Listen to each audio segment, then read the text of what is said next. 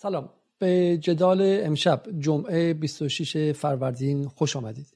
امشب پرونده جدید در جدال باز می‌کنیم. پرونده درباره جهانی رو به آینده. اگر در برنامه های گذشته درباره ناتو جنگ های آمریکا در غرب آسیا و همینطور هم تاریخ امپریالیست صحبت می‌کردیم امروز می‌خواهیم درباره جهان آینده صحبت کنیم.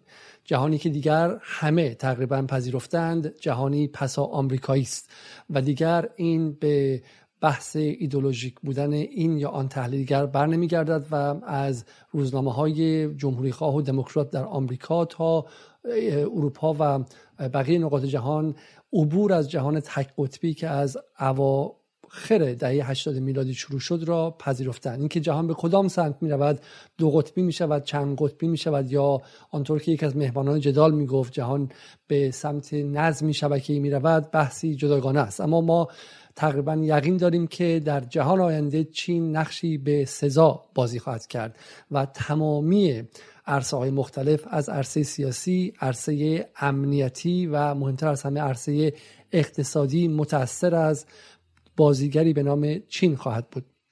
اما متاسفانه در ایران دانش و درک چندانی از این بازیگر مهم و احتمالا مهمترین ابرقدرت قرن 21 وجود ندارد. به قول یکی از مهمانان جدال ببینید که چند کتاب و رمان در انگلیسی از نویسندگان آمریکایی در این سالها منتشر شده یا یا چند فیلم آمریکایی را یک بچه ده دوازده ساله ایرانی دیده و می‌شناسد و با این مقایسه کنید که چند نویسنده چینی را حتی روشنفکران برتر و برجسته ایرانی می‌شناسند و یک فرد حتی سی چل ساله که در سینما کار می‌کنه چند فیلم چینی رو می‌شناسه و چقدر با سینمای چین آشناست. همین مثال کوچیک به ما نشون میده که ما عملا در جهانی زندگی می‌کنیم که شناخت چندانی از از چین و از نقشی که بازی خواهد کرد نداره.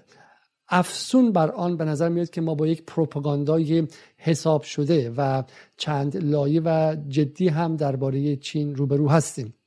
و به نظر میاد که هنوز وارد نشده به عرصه شناخت چین با ضد شناخت با دیس اینفورمیشن یا با کج اطلاعات درباره چین رو برویم اینکه چین حکومت دولتی هیولایی است که می‌خواد بیاد و نقش اروپای قرن 19 هم رو بازی کنه منابع و معادن خام کشورها رو بدزده یا به اونها وام بده و بعد اونها رو به عرصه ورشکستگی بکشوند و غیره.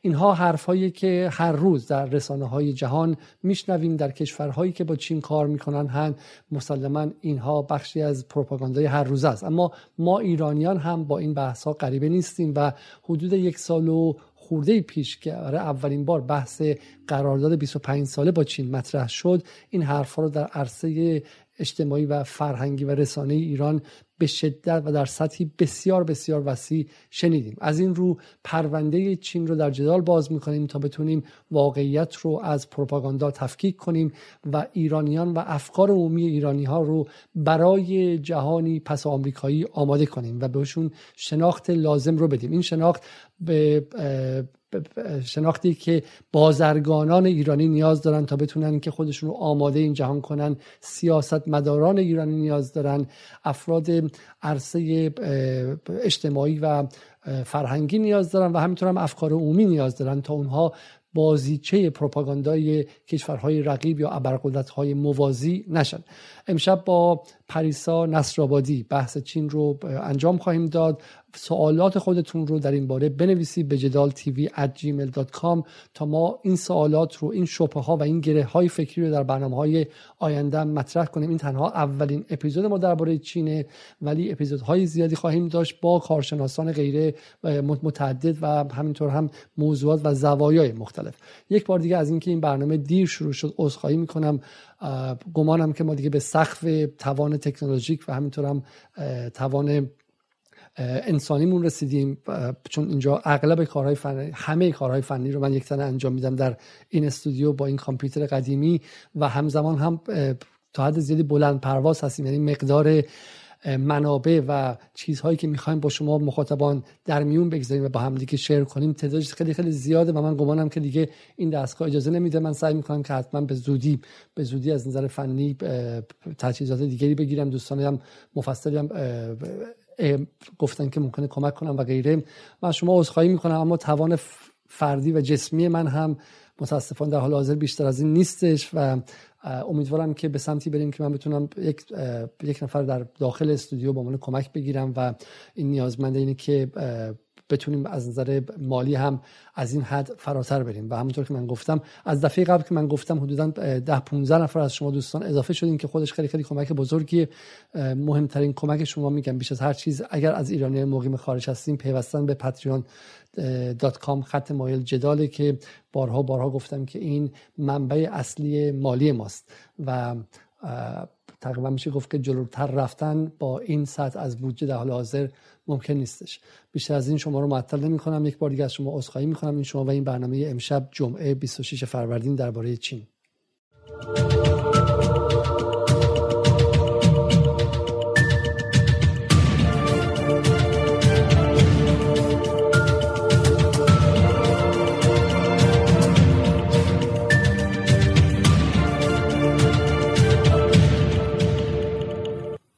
سلام.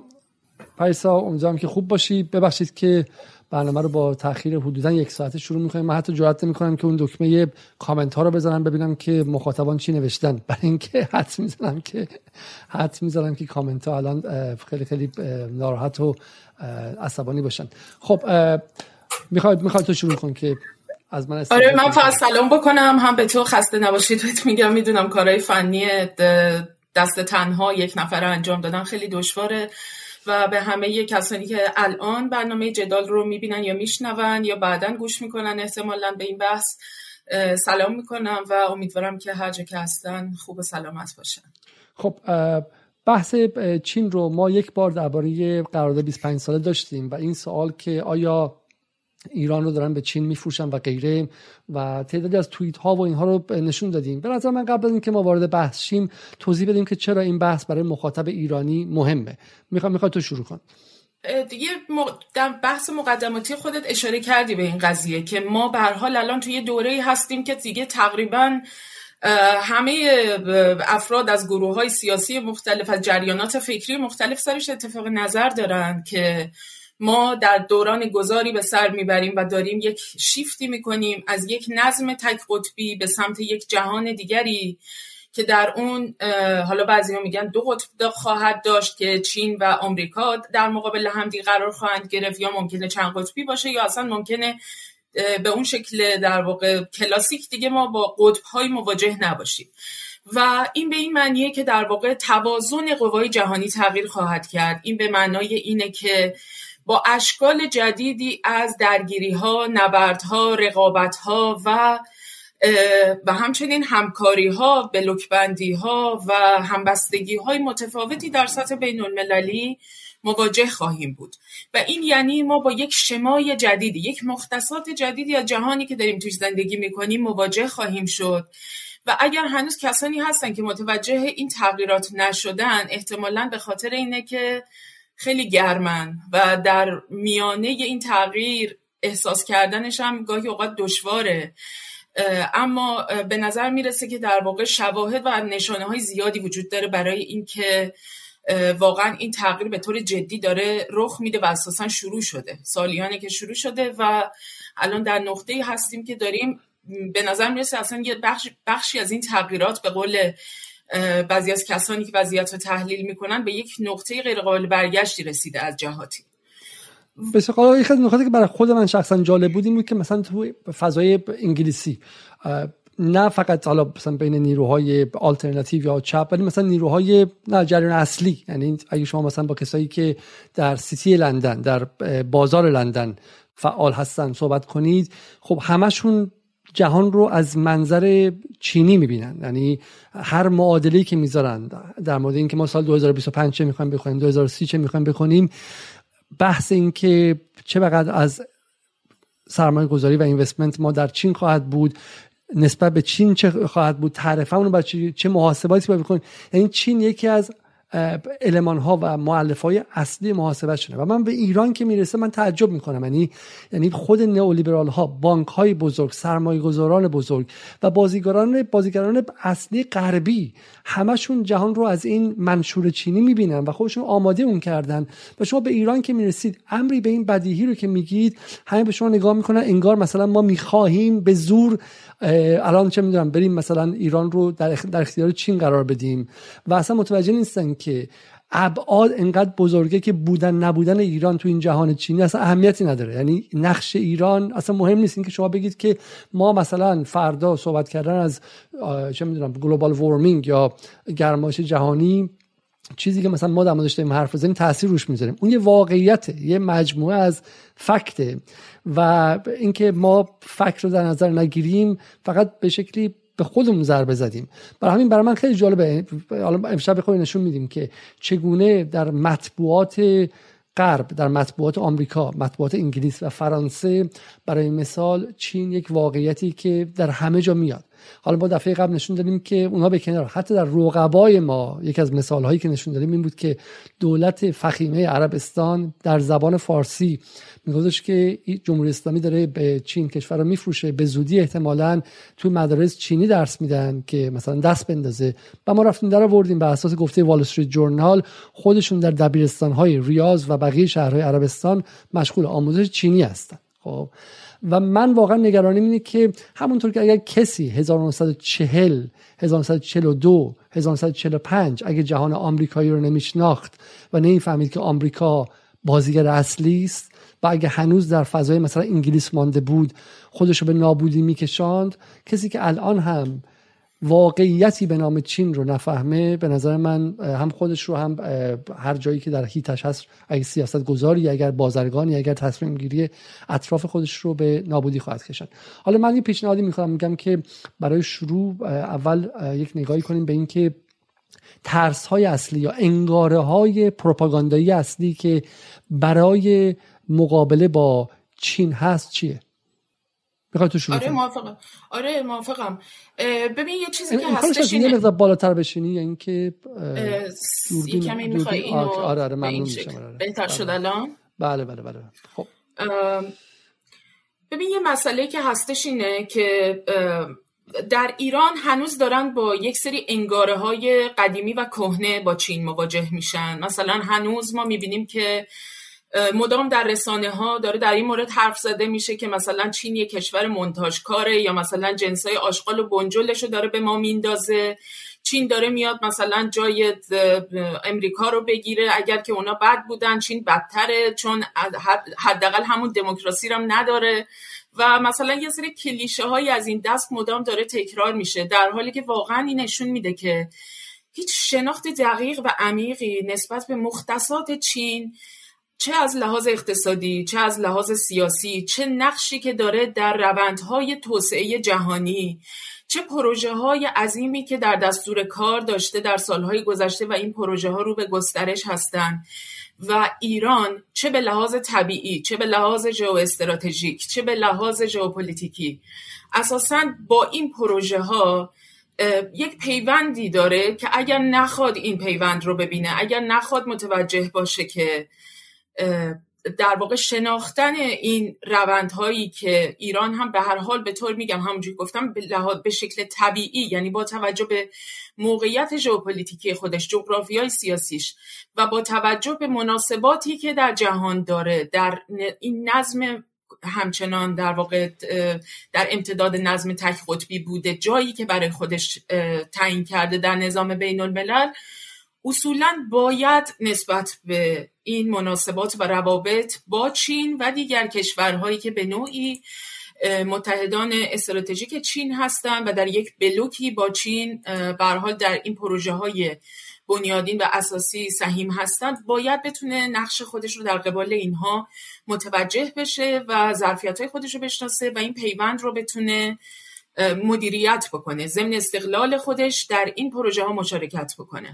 حالا حالا ما امشب اتفاقا آفریقا رو انتخاب کنیم اما فقط من اینو به مخاطب توضیح بدم بحث فقط درباره آفریقا نیست. بحث اتفاقا درباره ایرانه. و دقیقا همون انگاره هایی که در مورد آفریقا استفاده میشه رو ما یک سال و نیمه پیش دیدیم که در مورد ایران هم استفاده شد. برای اینکه جلوگیری کنن. از اینکه مثلا ایران روی این قرارداد 25 ساله بتونه بره و به شکلی وارد رابطه و تعامل جدیدتر با چین بگذاریم از اینکه قرارداد 25 ساله یک یک خیانت ملیه و دیر هم انجام و چیز و این اگر جایی واقعا بود که می‌شد به قوه قضایی شکایت کرد قوه قضایی عادلانه ای بود. کسانی که قرارداد 25 ساله رو سال 2009 انجام ندادن رو باید می‌رفت و محاکمه می‌کرد. کسانی که قرارداد 25 ساله رو سال 2016 که شی وارد ایران شد و تقاضای این قرارداد کرد با دست پر اومد و آقای روحانی به سینش کوبید و اون رو پس زد باید محاکمهشون می‌کردن. چون ما الان اون هم تو الان که هنوز برجام نیست هنوز به شکل این قرارداد 25 سال می نقشه راه بیشتر نیستش ما حدودا 10 سال عقب افتادیم. یعنی در حالی که اولین بار بر اساس گفته آقا محمدی مشاور اقتصادی آقای خامنه ای اولین بار چین سال 2008 تقاضای یک ارتباط عمیق اقتصادی و همه جانبه رو کرد. از اون موقع تا حالا 14 سال میگذره. ما 14 سال در ایران در این جمهوری اسلامی که مدعی غرب ستیزی هم هست 14 سال دیر وارد عرصه مناسبات جدی و واقعی با جهان چینی شدیم. در حالی که انگلیس 14 سال قبل این کار کرده. خود آمریکا 20 سال 30 سال قبل این کار کرده. فرانسه 20 سال قبل این کار کرده. یعنی ما از خود غربی ها حداقل سه دهه عقبتریم در فهم جهان چینی. و این و این چیزی است که اگر واقعا نظام جمهوری اسلامی یک به شکلی مکانیزم های عادلانه ای داشت می‌شد از کسانی که اون وسط بودن و نگذاشتن نگذاشتن اتفاق زودتر بیفته اونها رو بعد واقعا به عدلیه میکشوندیم سر این قضیه.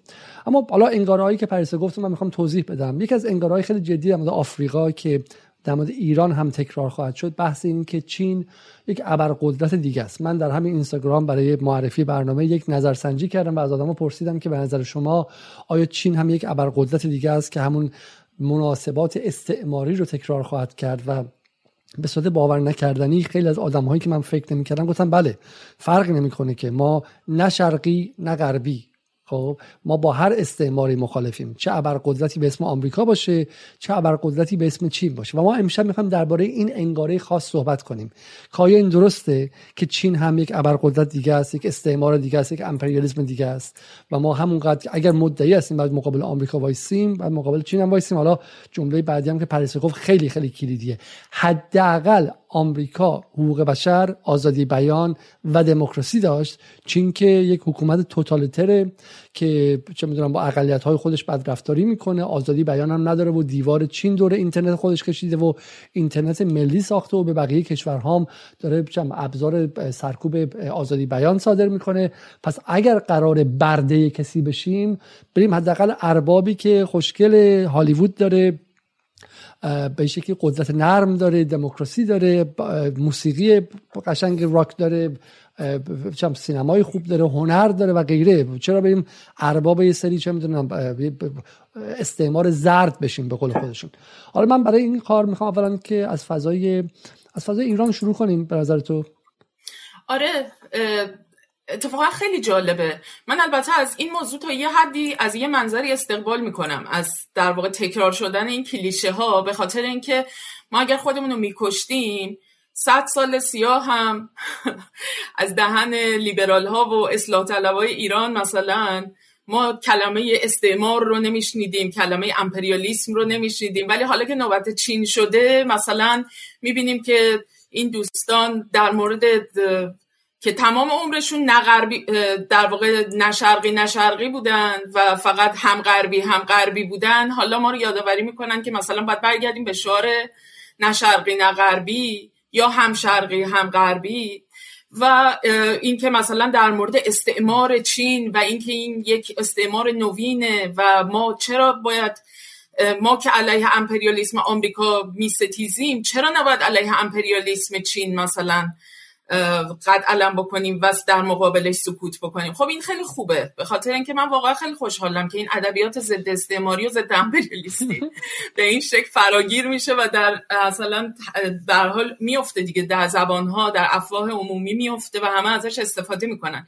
اینجوری آدم خیلی راحت تر کارش. برای اینکه اینجوری اون وقت می‌تونی نشون بدی با ارجاع به تاریخ به فکت ها به وقایعی که در واقع طی شده تجربیات مختلف ملت هایی که استعمار رو با تمام گوشت و پوست و است و خون و خونشون چشیدن تعمشو معنی امپریالیسم و ویتامین های به و دویی که از اون جنگنده ها بر سرشون بمبا رو میریختن اینها رو در واقع با تمام وجودشون چشیدن و متوجه میشن که به حال جنس این قدرتی که حالا بهش میگن امپریالیسم نوین یا استعمار نوین چقدر نسبت داره با اون چیزی که به طور واقعی تاریخن مردمان ستمدیده دنیا تجربهش کردن به عنوان استعمار حالا کلاسیک یا امپریالیسم؟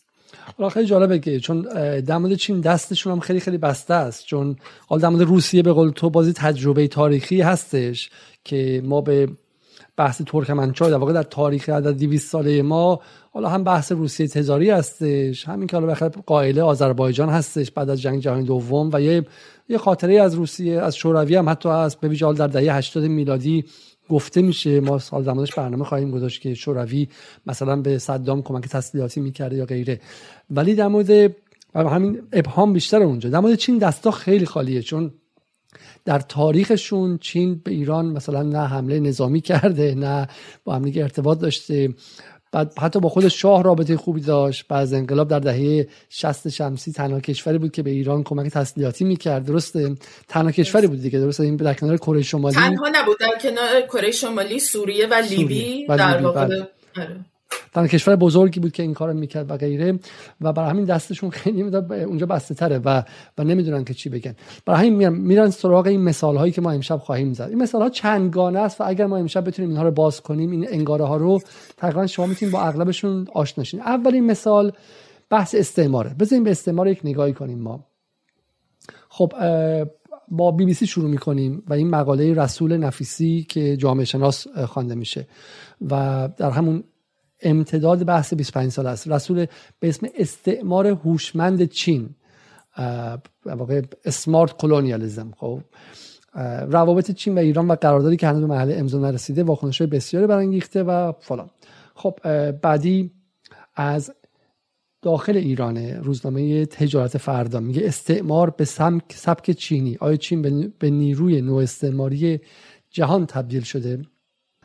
بعدی از یورونیوز خب حالا یورونیوز و بی بی سی قابل فهمه چون رقبای چین هستند یعنی یورونیوز یک یورونیوز متعلق رسانه اتحادیه اروپا است. اتحادیه اروپا گمانم 20 تریلیون باید باشه جی دی پیش اگر آمریکا 20 تریلیونه و چین هم داره میاد به اون سمت که 20 تریلیون بشه حالا تقریبا دارم میگم این سه تا سه تا قوه اقتصادی بزرگن. با این تفاوت که یورو اتحادیه اروپا از نظر امنیتی وابسته است به آمریکا استقلال نداره ولی خب چین استقلال داره. برای همین اینکه یورونیوز یا بی بی سی بیاد و استعماری بودن چین رو بگه درش خیلی چیز عجیبی نیستش. ولی اینکه نیروهای داخلی میان میگن برای من تا حد زیاده عجیبه. باز اینو ببینید میگه چرا ما باید مراقب استعمار جدید چین باشیم؟ تجربه آفریقا از استعمار چینی. و پارسال هم که مناتو اومد خب مناتو خ... مذهب پارسال هم که بحث 25 سال مطرح شد خیلی این بحث استعمار و کلمه استعمار بسامد تکرارش زیاد بود. اینو گوش کنید از مناتو ببخشید بزنید من صدای اینو بس کنم و یک بار دیگه گوش کنیم. در نمیایش که چی نمیگه. ای. هیچ کی صداش در نمیایش که چی نمیگه. بابا کشور اونو دارن میفروشن. بابا یکی یه حرفی بزنه یه اعتراضی کنه. داریم میریم زیر استعمار چین. بیدارشین ملت. بیدارشین ملت. داریم میریم زیر استعمار چین. خب این این مناطق و اینم سالمه سیدنیا که میگه ایران رو تماما فروختن. اینها ممکنه برای شما چیزهای جلف چیپ و در واقع بیارزشی بیاد. اما من می‌خوام اصرار کنم که آن چیزی که افکار عمومی کشورها رو می‌سازه از دل همین ها میاد از دل همین چیزهای به ظاهر زرد میاد. اما وقتی که تعدد تکرار زیاد میشه اونها واقعیت های پذیرفته شده خواهند بود. و ایدولوژی چیزی نیست جز همین دروغ هایی که همگان به آن باور دارند و دیگه اونها رو به بوته سنجش نمی‌گذارند. ایدولوژی گاهن چیزی است که از داخل تاکسی شما میشنوید اما در کنفرانس های دانشمندان هم تکرار خواهد شد. و, و بین کسانی که به شکلی بسیار هوشمندن و کسانی که سواد چندان هم نداشته باشن تکرار میشه. و این اینکه چین استعمار جدیده یکی از یک از این به شکلی یک از این انگارهای اصلی. خب می‌خوام به اینجا برگردیم که اینها از کجا داره میاد. اینها حرفایی که شما در فضای فارسی دیدید از خودشون نیستش. اینها به شکلی تکرار رسانه های غربیه این از بروک لارمر که مال مانی ایشو در نمی‌برم مال کجاست این. ایز چانل world's new colonial power. آیا چین نیروی استعماری جدیده؟ یا مثلا اینکه آیا دخالت چین در آفریقا در انتخاب های انتخابات های آفریقا آفریقا به دموکراسی ضربه می‌زنه. در حالی که ما چیزی که می‌دونیم دخالت دائم آمریکا به واسطه کمبریج آنالیتیکا به واسطه شبکه های اجتماعی در در انتخابات آفریقاست نه نه چین. روزنامه تایم در مورد این میگه که میگه که چین داره میلیاردها دلار به آفریقا کمک می‌کنه و چرا باید آمریکا نگران باشه؟ پریس شما کمک کن به من. بی بی سی درباره Chinese colonialism یا استعمار چینی باز مقاله داره. فاینانشال تایمز بگو بگو. آخه ببین مثلا ما وقتی که در مورد استعمار قدیم حرف می‌زنیم که خب مثلا بریتانیا استعمار بریتانیایی که شاخصترین اونهاست خب می‌دونیم دیگه اینا رفتن از قرن 18 و 19 چطور قارت کردن. این قاره آفریقا رو تمام معادن زیرزمینی الماس و طلا و نمی‌دونم باقی معادن و ایناشون. و الان همه فکر می‌کنن مثلا این استعمار تموم شده. خب الان این بی بی سی که برمیداره با چنین وقاحتی همچین تیتری می‌زنه.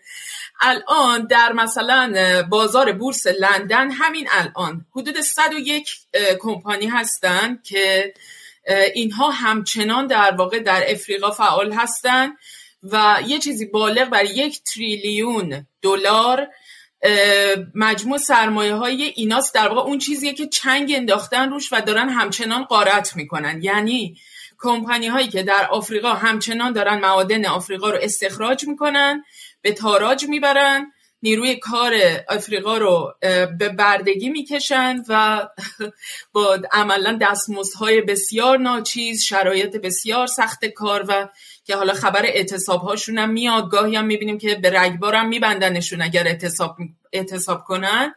و اون وقت می‌بینیم که مثلا بی بی سی همچین تیتری می‌زنه. یعنی واقعا چیز عجیبیه. خیلی باید در مورد دونه دونه این کلمه ها باید مقابلش یه علامت سوال گذاشت و پرسید که یعنی چی؟ منظورتون اینه که چین داره چی کار می‌کنه؟ تا بیایم مقایسه بکنیم ببینیم با کارهایی که شما تا کردین و کارهایی که همچنان دارین انجام میدین پروژه هاتون مقایسه کنیم تبعاتش رو و اون چیزی که از همه چی مهمتر نگاهی که خود مردم آفریقا دارن نسبت به کسانی که قرنها و دهه ها اومدن و در واقع منابع طبیعی و دارایی های اینا رو ثروت های عمومیشون رو کردن و چین به عنوان یک قدرت اقتصادی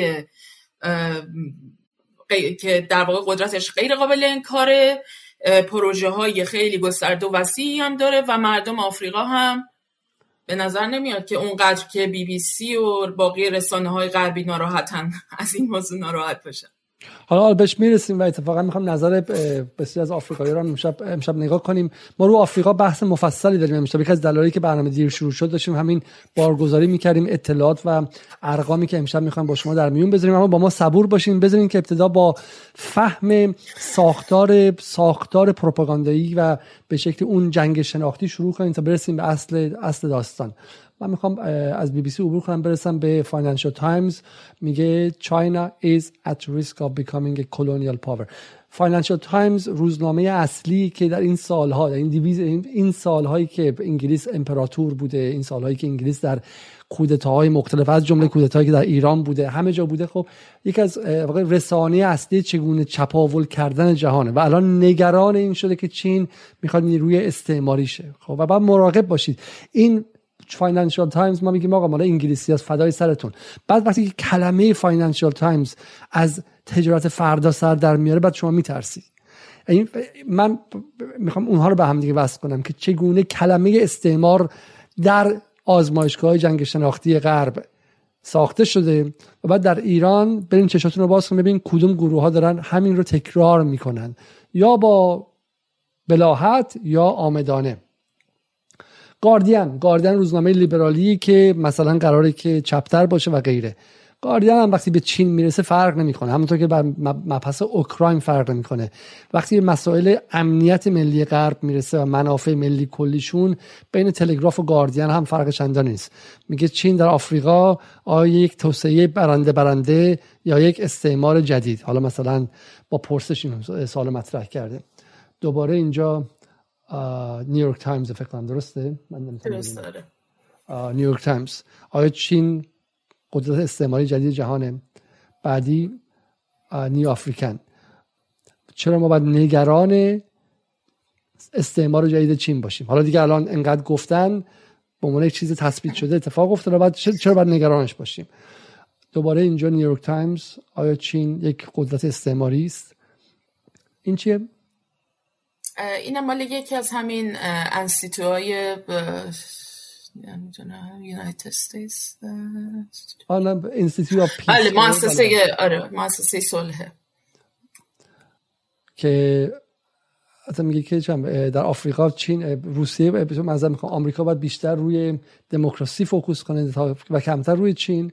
و می‌رسیم به اینجا. این کتاب خیلی معروفی از ریچارد یانگ که به اسم بازگشت دوباره یا Second Coming اون اتفاقی که در مسیح گفته میشه بازگشت و recolonization Africa by the East.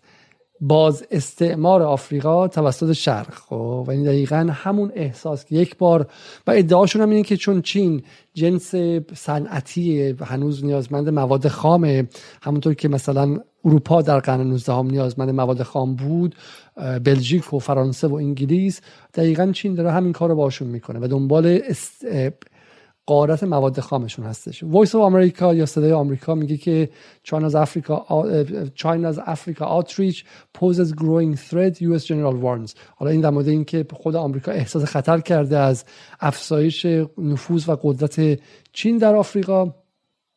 و بعدم حالا این بحث فارسی بدش خب اینا واقع مجموعه چیزهایی که در زبان انگلیسی شما می‌تونید ببینید که چگونه چگونه دارن سعی می‌کنن که کلمه استعمار رو جا بندازن. خب برسیم به یک نکته بعدی و حالا من اونجا دیگه فکرم که باشه باشه بشه بشه پریسا رو وارد کرد و رفت روی اینکه ببینیم واقعیت چی. اما قبل از اون من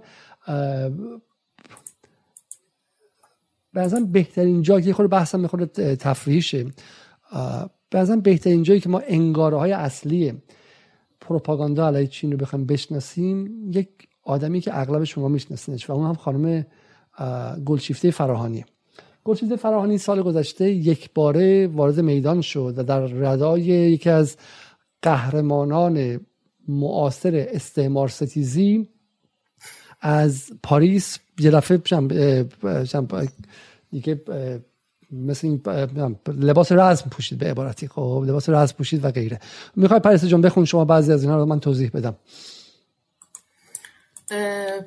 در سال 1400 احترام به حقوق بشر، حفظ محیط زیست، احیای فرهنگ و هنر، ایجاد کار و امنیت اقتصادی، انقراض رشوهخواری و دزدی اولویت جدید حکومت ایران قرار گرفت.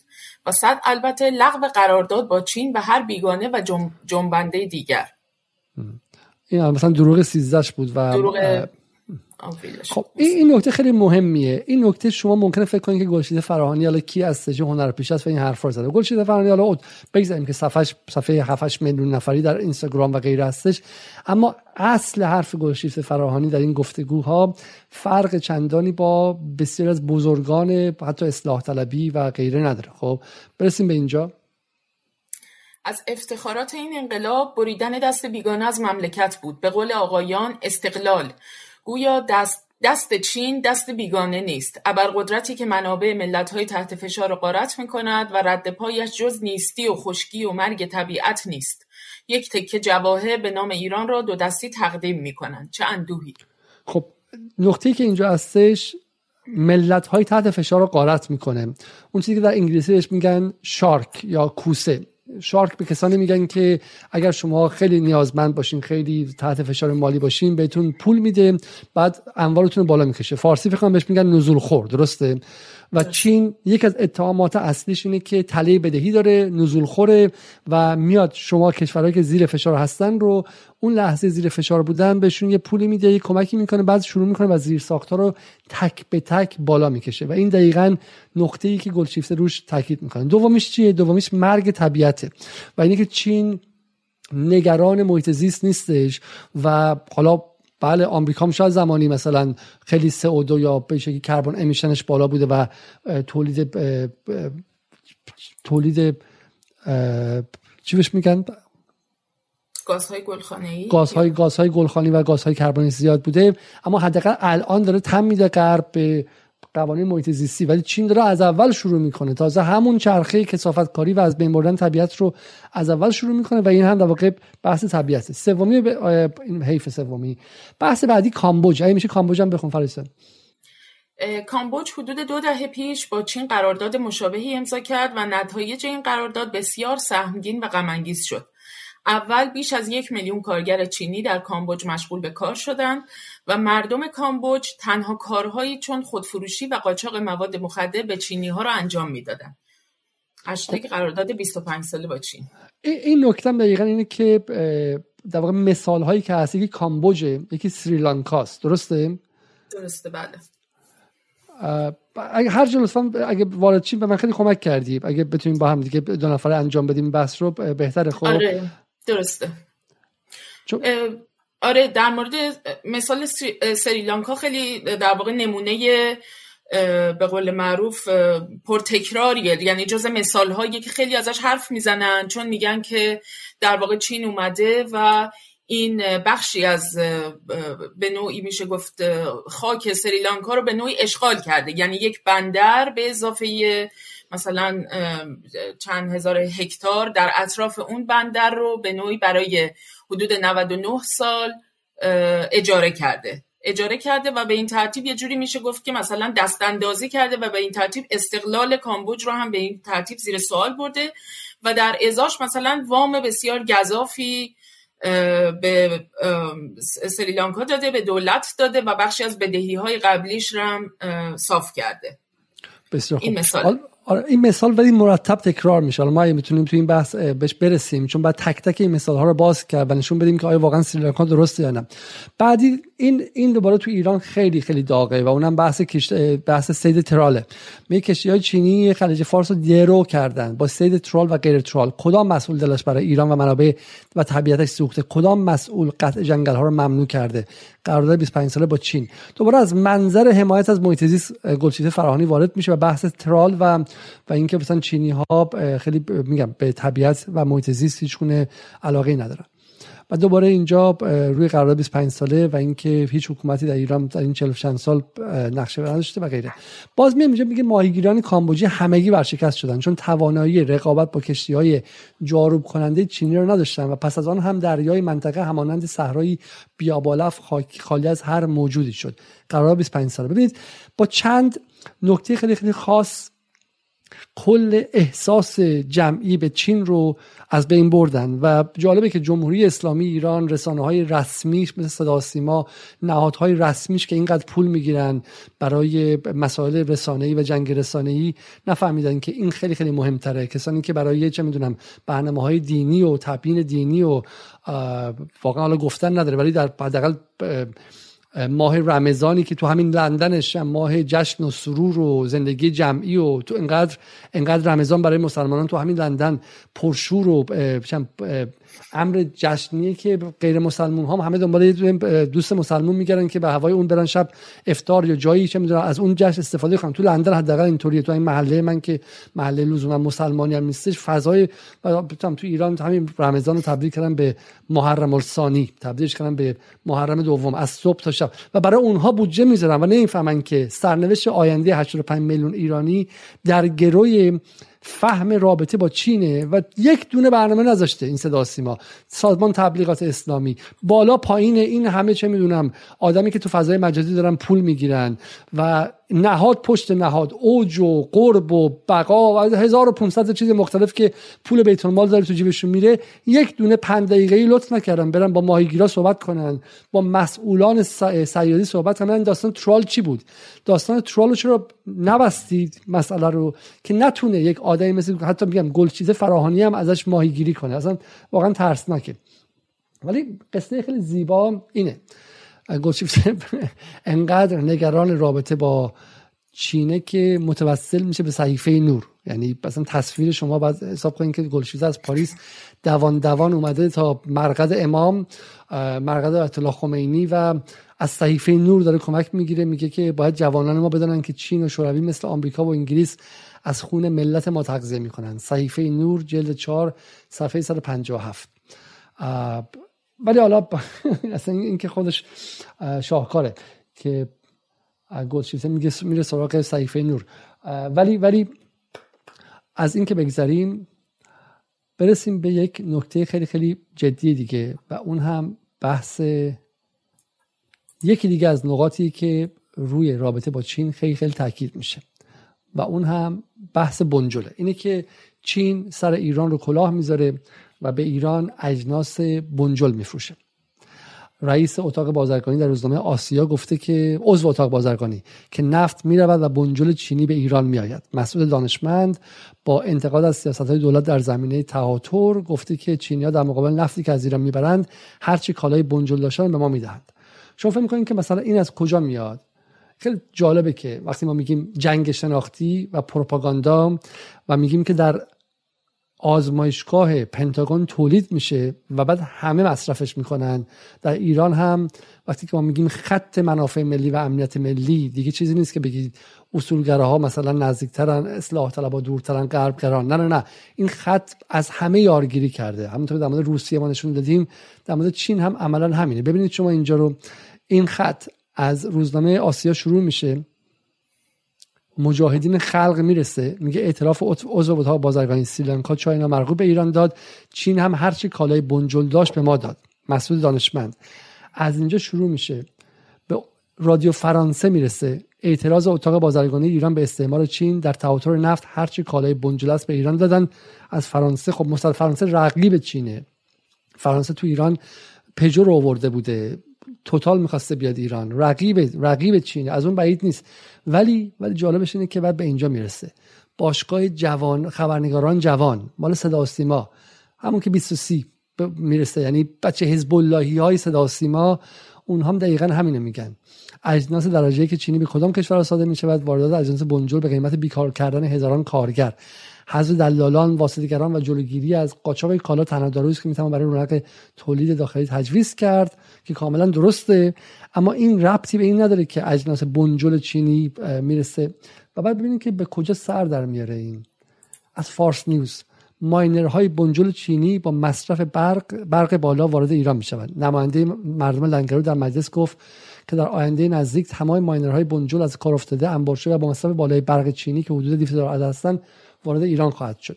بنجل بودن اجناس چینی رو حالا این یکی از انگارهایی که خیلی خیلی ساده میشه مقابلش ایستاد. من در همین برنامه جدال با محمود صادقی گفته گفتگو می‌کنم دقیقا همین نکته رو قشنگ گذاشت وسط کار که از چی ما داریم بنجل وارد می‌کنیم. من گفتم که خب بنجل وارد نکنید. به این جنس خوب وارد کنید. شما الان توی ناسا که برید که بالاخره یکی از تکنولوژیک ترین جاهای جهانه نصف چیزاش از چین میاد. خب من نمیگن که اینجا بنجله. تو خود کارخونه بنزم که برید نصف لوازمش لوازم چینیه. شما در جهانی که اقتصاد جهانی شده اصلا چاره ندارید جز خیلی از اموالتون چینی باشه. پرسا تو چی میگی در مورد این بنجلی؟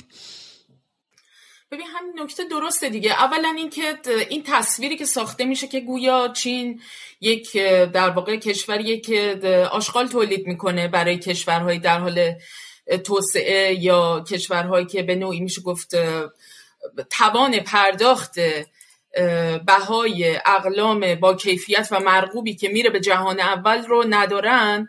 این در واقع خیلی انگاره کاذبیه به یه معنی اولا که کسانی که وارد می‌کنن کالاها رو باید اونا جوابگو باشن که چرا کالای بنجل وارد کردن. خب پول کمتری در واقع پرداخت کردن. برای اینکه در یک رنج عظیمی از کالاها که چین تولید می‌کنه از مرغوب ترینشون تا کم کیفیت ترینشون که با بهای خیلی کمتری هم خب طبیعتا میفروشه به کشورهایی که متقاضیش هستن. اینا شما رفتین بنجلترین و بیخاصیت ترین و بد کیفیت ترین کالا رو انتخاب کردی وارد کشور کردی. معلوم نیست چقدر زد و بند کردی. از نمی‌دونم زیر بار هزار جور مالیات و گمرکات و فلان و اینا در رفتی. اومدی دولا و پهنا سود کردی روی فروش کالای بنجل و بعد میایین همین ها همین حضراتی که وصلن به این اتاقهای بازرگانی میان و میشینن در رسانه های دولتی و غیر دولتی میان میشینن صحبت می‌کنن میگن که چین به ما کالای بنجل انداخته. انگار که مثلا چین اینها رو تحت فشاری قرار داده که اگر شما از ما کالای بنجل نخرید ما مثلا باهاتون تحریمتون می‌کنیم مثلا. یا مثلا اگر که می‌خواین از ما خرید بکنید فقط ما کالای بنجل داریم. اگه می‌خواین همینه. همینه که هست. ما کالای دیگه ای کالای مرغوب به شما نمیفروشیم. اصلا این تصورات خیلی تصورات عجیب غریبیه.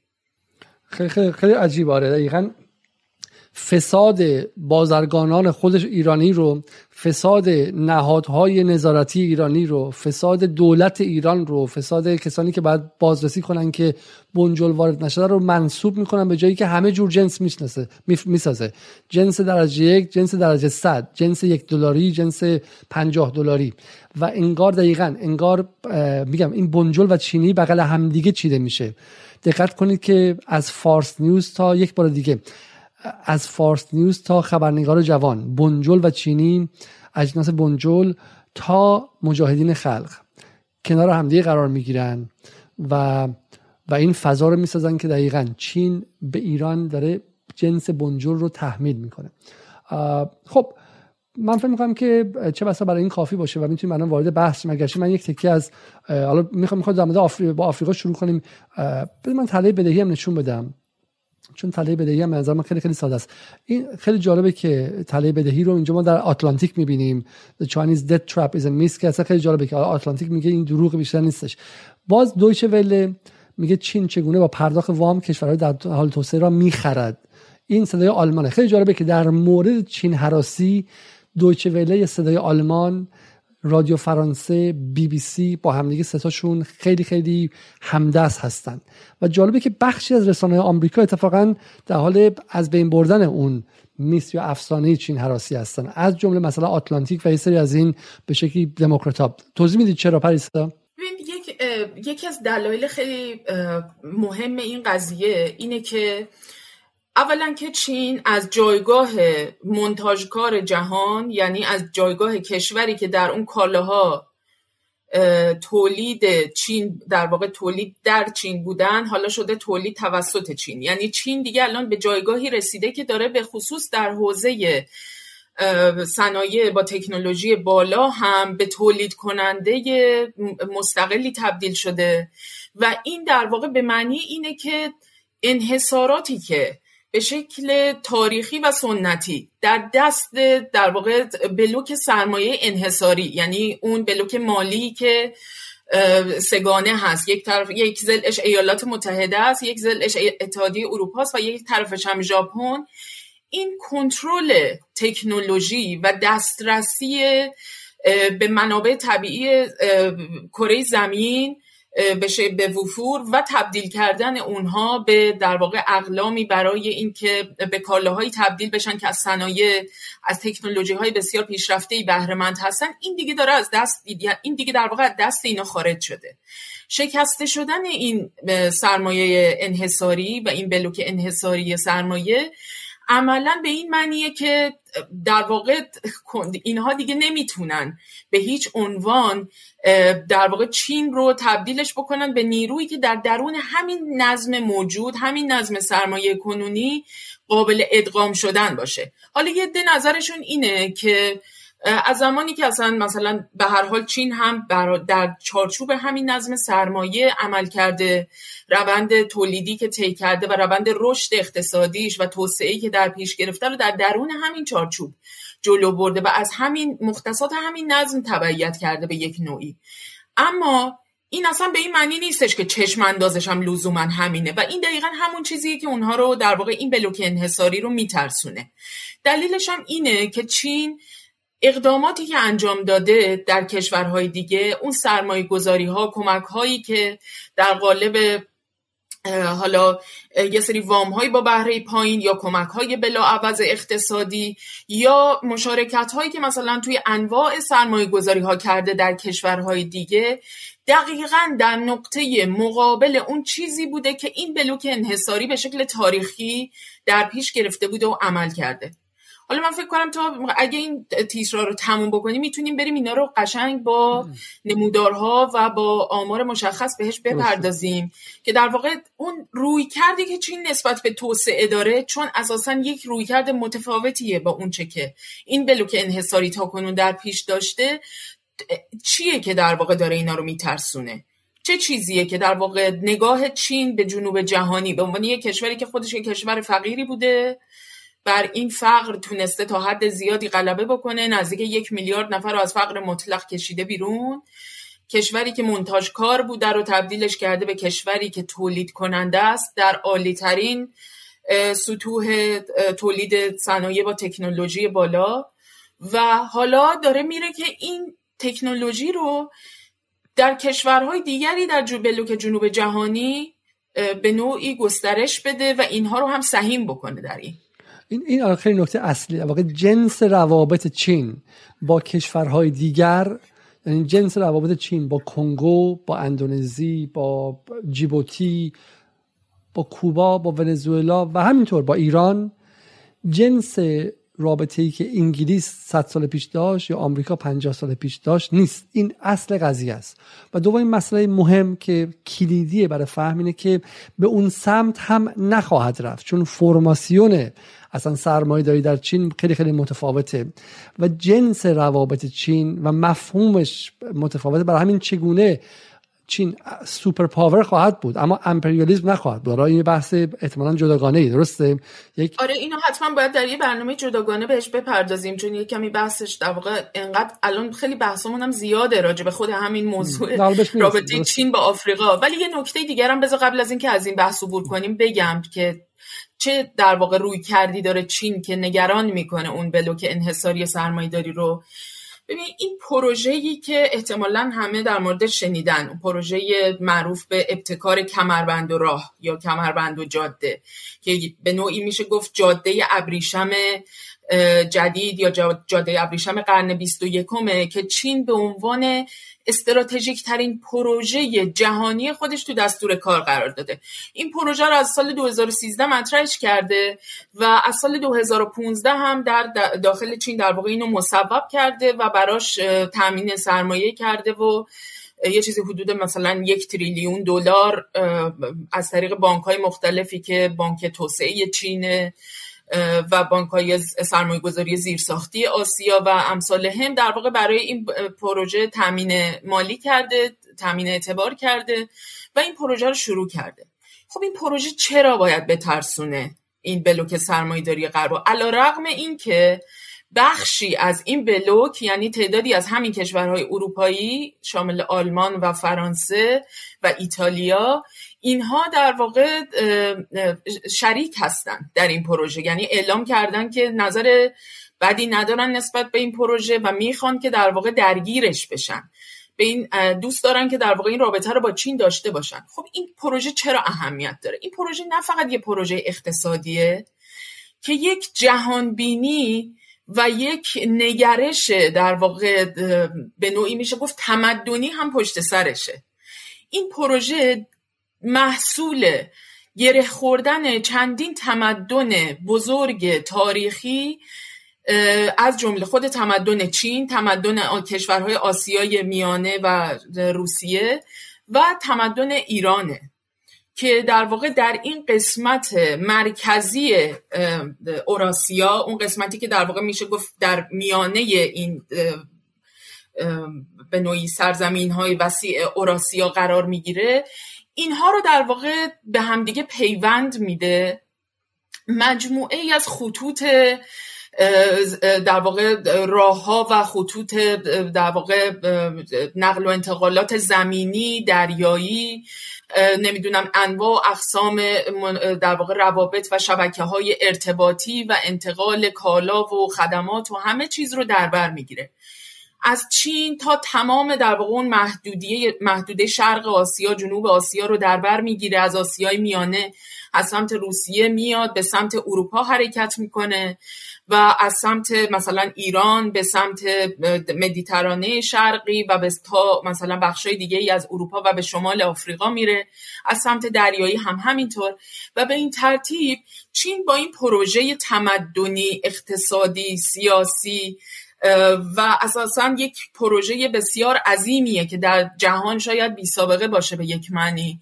با این پروژه داره تمام کشورهایی که به نوعی به بلوک جنوب جهانی تعلق داشتن و در طول به خصوص یک سده گذشته تحت استثمار و استعمار و انواع اقسام به بند کشیده شدن ها توسط اون بلوک انحصاری سرمایه داری بودن و اینها رو داره در این پروژه ها شریک می‌کنه. هم آسیا و هم کشورهای آفریقایی و حتی بخشی از کشورهای کوزه کارایی و آمریکای لاتین در این پروژه هستند. خب چه کسانی تو این پروژه نیستن؟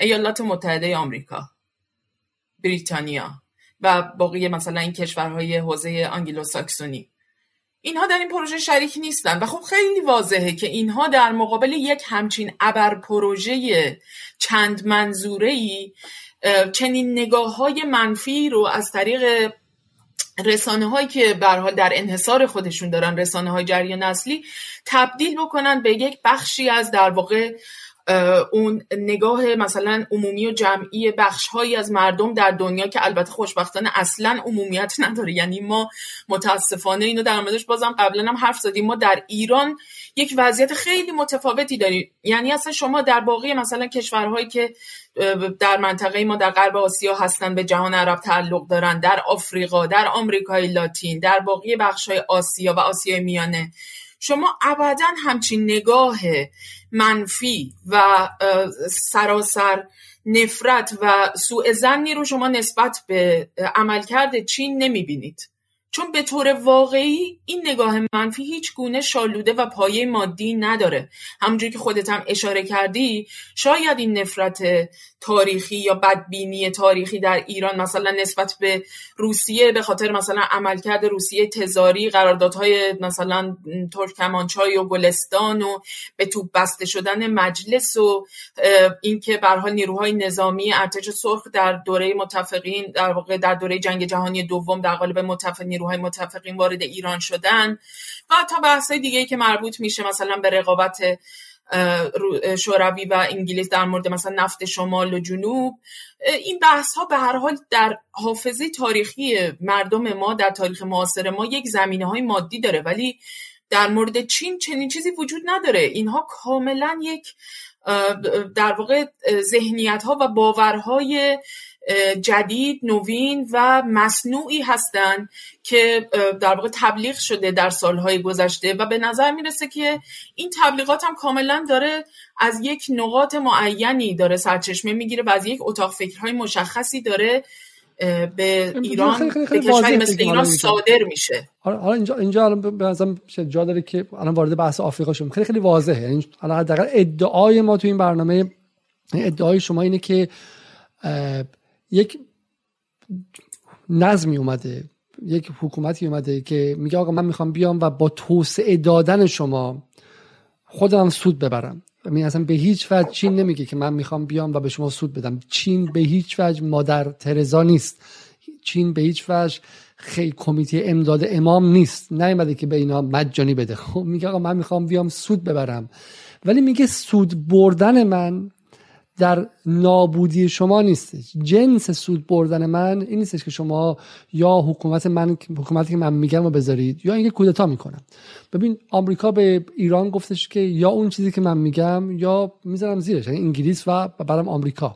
یعنی راه میانه نذاشتش. درسته؟ حالا یه بحثی که ما در آینده خواهیم داشت اینه که نقش چین در نظم اختص... نظم سیاسی کشورها چیه؟ آیا مثلا مثل آمریکاست که میگه همونی که من میگم باید نظم سیاسی که من میگم رو بذاری؟ و اون نظم اینه که یا آدمیه که صد درصد سرسپرده منه یا اینکه نه اگه نیست و می‌تونه دیکتاتور باشه می‌تونه یه آدمی مثل پینوشه باشه که قتل عام کنه مثل شاه و ساواک باشه که قتل عام کنه مثل دیکتاتور کره جنوبی باشه مهم نیستش. یا اینکه مثل بنز... خانواده آل سعود باشه که هفتاد سال از نه از عقب مونده نه عقب مانده ترین دولت تاریخ جهان بودن توی این 70 سال گذشته و صادر کننده وهابیگری و تروریسم و غیره مهم نیستش. یا اینکه اگرم نیستی من به واسطه قدرت نرمم انقلاب مخملی صدور دموکراسی و غیره با اون شکل میام و تو رو از آن خودم می‌کنم دولت رو از آن خودم می‌کنم و غیره. چین حالا می‌رسیم بهش که چقدر در نظم سیاسی کشورهایی که باش همکاری اقتصادی دارن دخالت می‌کنه و عملا میشه گفت هیچ. یعنی میگه الان مثلا نمیگه تو ایران اگر رئیس اگر من بخوام بیام بعد رئیسی بیاد. میگه رئیسی و روحانی. این قوانین من می‌خوام با این کار کنم. درسته؟ این نکته خیلی خیلی نکته مهمیه. دوم میشم نظم فرهنگیشه. نمیگه اگه من بخوام بیام با شما کار کنم باید مثلا چه می‌دونم اینجوری پسر دختراتون با هم بیرون برن دست همدیگه رو صف بگیرن شل بگیرن چه می‌دونم مشروب بخورن نخورن ما رمزونتون می‌کنیم 15 روز 20 روز. برخلاف آمریکا که نظمش متکی و متصله به ویژه به خاطر اتفاقای خاص بعد از 1945 متصله به یک سری از اون ارزش هایی که فرهنگی بعد از خودش مرتب صدور انجام بده و به شکلی یه یه جور امپریالیسم فرهنگی و امپریالیسم ارزش های فرهنگی هم توش هستش. چین به اینها کاری نداره خب. و, و مهمتر از همه این که از رشد کشورها سود می‌بره. در حالی که آمریکا میگه اگر تو با من نباشی من عراقت می‌کنم. من تو رو لیبی می‌کنم. من تو رو تبدیل می‌کنم به سوریه. من تو رو تبدیل می‌کنم به چه می‌دونم ونزوئلا. یا با منی یا اگر با من نیستی من تو رو تماما ویرانت می‌کنم. درسته؟ یه نکته دیگه هم اینه که ما بتونیم تو... امشب بتونیم نشون بدیم که چگونه چین این کار رو نمی‌کنه.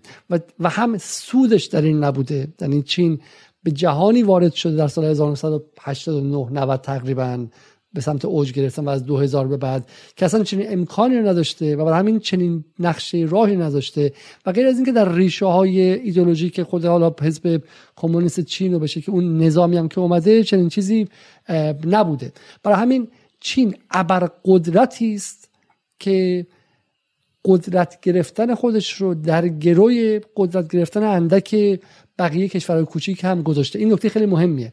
چین من گمان نکنم حاضر باشه مثلا یک روزی روسیه هم اندازه خودش قدرت اقتصادی داشته باشه. یا مثلا برزیل یا هند مثلا احتمالا خیلی رقیب مهمیه. درسته با یک خورده میلیون میلیارد جمعیت مهمترینه در چل سال آینده. من مطمئنم چین به هیچ وجه نمی‌خواد هند به اون درجه از رشد و توسعه اقتصادی برسه که به شکلی قدرت بی همتای چین رو زیر سوال ببره. ولی از اینکه هند در فقر کامل بمونه و بعد چه می‌دونم ویران شه به نظر من سودش رو در این تعریف نکرده. درسته؟ ببین اصلا حالا میگی که نمی‌خواد که روسیه و هند و اینها هم در واقع به همپای خودش به اون قدرت اقتصادی برسن.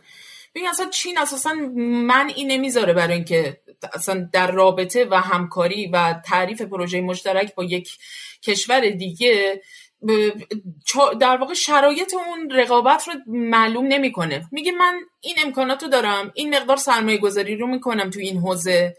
شما می‌تونید مختارید که از این استفاده بکنید می‌تونید استفاده نکنید. و با همون کشورهایی که تو میگی که رقیب هستن و اینها با اینها در واقع میاد بلوک بریکس رو تشکیل میده.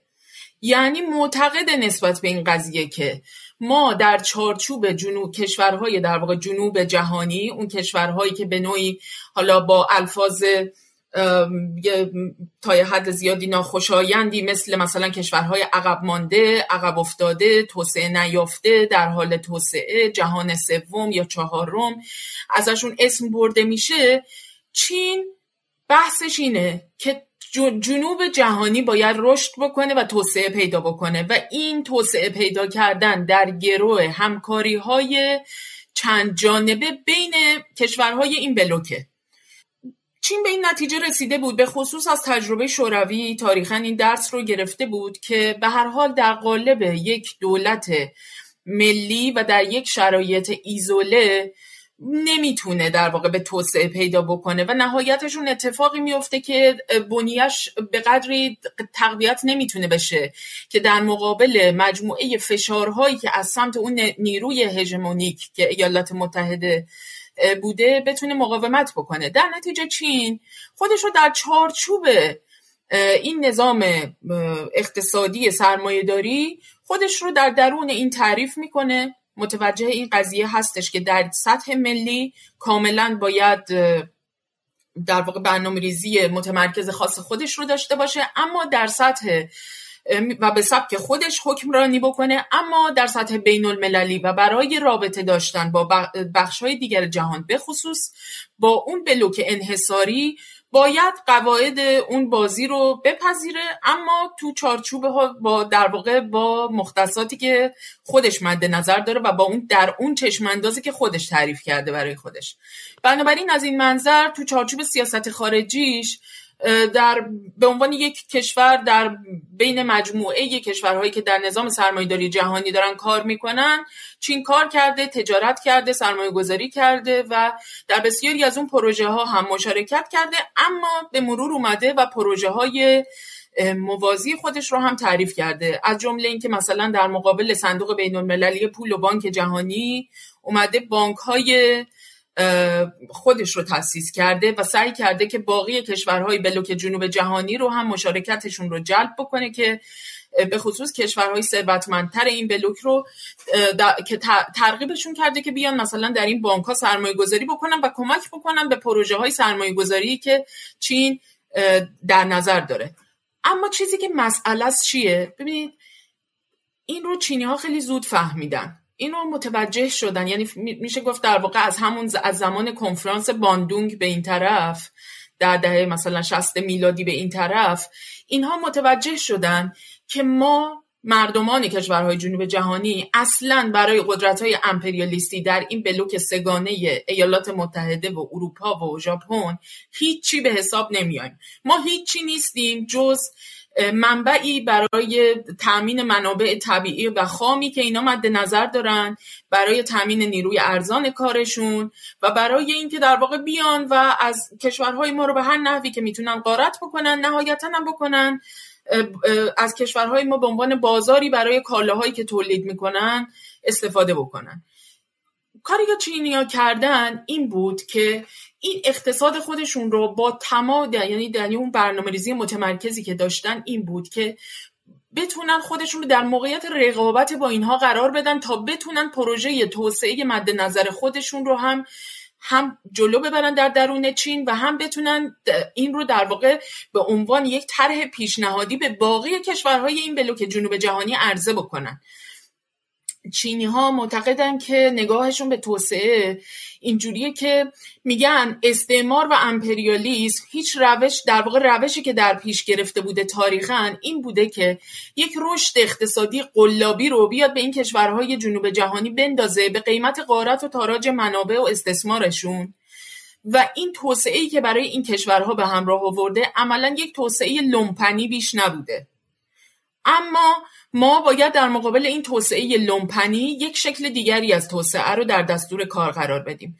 مهمترین ویژگی توسعه ای که چین مد نظر داره توسعه زیرساخت ها در جنوب جهانیه. شما نگاه بکنید ببینید تمام کشورهایی که تاریخا کشورهای آفریقایی و منطقه ما آسیا و آمریکای لاتین رو غارت کردن و هنوز هم دارن غارت می‌کنن اینها چقدر کمک کردن به اینکه مثلا صنایعی در این کشورها برپا بشه؟ چقدر مثلا نیروی کار آموزش دیده و متخصص و ماهر در واقع تربیت بشه توی این کشورها؟ چقدر جاده ساختن؟ چقدر نیروگاه ساختن؟ چقدر مثلا انرژی در واقع انرژی رو در واقع سعی کردن با تکنولوژی های بالا در این کشورها عرضه بشه و به نوعی از لحاظ زیرساختی این کشورها توسعه پیدا بکنن. چیز در واقع مسیرهای انتقال و شبکه های ارتباطی زیرزمین. میشه اینا رو با آره یه مقدار اینا رو با هم دیگه تک تکش رو بریم و نشون بدیم به نظر من. خب آره می‌خوای می‌خوای می‌خوای از خودت شروع کنیم. می‌خوای از بحث زیرساخت ها در آفریقا شروع کنیم به نظر من. و از می‌خوای از شبکه راهی شروع کنیم مثلا. نظرت چیه؟ آره می‌تونیم شروع بکنیم. آره از هر کدوم که عکسات بذار آره بذار مثلا ما اینجا با دو تا نقشه از راهن در راهن در آفریقا سر کار داریم. خب می‌خوای روی نقشه شروع کنیم ببینید این مردمان آفریقا که الان دارن به عملکرد چین و سرمایه گذاری های چین تو حوزه زیرساختا دارن نگاه می‌کنن. دارن مقایسه می‌کنن. دارن میگن که مثلا دولت های استعماری مثل فرانسه مثل انگلیس مثل نمی‌دونم بلژیک و باقی کشورهای در واقع غربی که در این کشور در آفریقا حضور داشتن بیشتر از یک قرن یک قرن دو قرن حضور داشتن اینها چه کار کردن؟ کشورهای بسیاری در آفریقا بودن که تا قبل از اینکه در واقع چین در اونها در بسیاری از اون حوزه ها سرمایه گذاری بکنه حتی راه های اتصال مثلا روستاها و شهرها یا مثلا بعضی شهرها به بنادر مهم این کشورها که یه زمانی تعدادی از این راه ها توسط همین دولت استعماری تأسیس شده بودن فقط برای اینکه اون منابع و معادنی که غارت می‌کردن اون الماس ها و نمی‌دونم طلاها و اورانیوم و کوبالت و نمی‌دونم مس و هر چیزی که از زیر زمین در می آوردن و می‌خواستن منتقلش بکنن از طریق بنادر و کشتی هاشون به کشورهای خودشون و به نقاط دیگه که مد نظر داشتن یک سری راههایی رو مسیرهایی رو در واقع ساخته بودن جاده هایی رو ساخته بودن که این ارتباطات برقرار بشه. یعنی مجموعه خدماتی که نیروهای دولت های استعماری در طی حدود دو قرن در افریقا به مردم آفریقا براشون ارزانی کرده بودن همین بوده. یعنی محدود بوده به مثلا ایجاد یک سری تاسیسات یا جاده سازی ها یا مسیرهایی که صرفا کمک بکنه که اینها بتونن اون پروژه های در واقع استثمار کردن منابع و نیروی کار و از پروژه های استعماری خودشون رو بتونن جلو بندازن و تسهیل بکنن. اما کاری که داره چین انجام میده یه کار خیلی متفاوته. سال 2015 اینا بود فکر می‌کنم. موگابه رئیس جمهور زیمبابوه که داشتن یه سری قرارداد با چین امضا می‌کردن برگشته بود گفته بود خیلی واضحه که چرا مردم آفریقا مردم زیمبابوه حالا به طور خاص چین رو انتخاب می‌کنن و ترجیح میدن. به خاطر اینکه چین یه کشور فقیری بود مثل ما که طی این دهه ها رشد کرده و حالا در یک موقعیتی قرار گرفته که همون استعمارگران سابق ما قرار داشتن. اما چین هیچ وقت ما رو استعمار نکرده و داره الان در کشورهای ما داره کاری رو انجام میده که ما انتظار داشتیم. اون استعمارگران که اومدن زیر رو روی مملکت ما رو خوردن منابع منابعی که غارت کردن لاقل در, در ازاش برامون کارهایی رو انجام می‌دادن. ولی اونها هیچ کاری انجام ندادن. حالا داره اون کارا رو چین انجام میده. یعنی ایجاد زیرساخت یکی از مهمترین ویژگی های توسعه چینیه.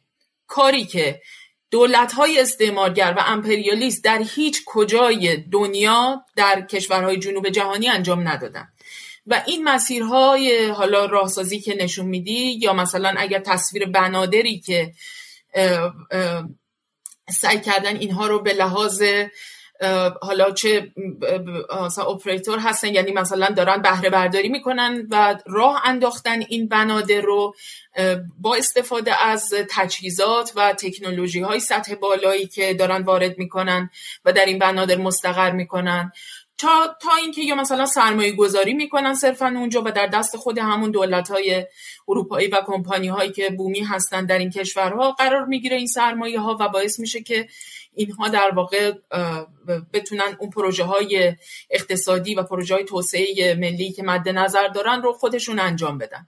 یعنی در واقع کاری که چین داره می‌کنه از طریق این سرمایه گذاری ها اینه که میاد و اون شکافی که از منظر بودجه و از منظر تامین اعتبارات و مالی در این کشورها وجود داره. چون اینا توانش رو ندارن که برای پروژه های زیرساختی خودشون خودشون در واقع سرمایه گذاری بکنن.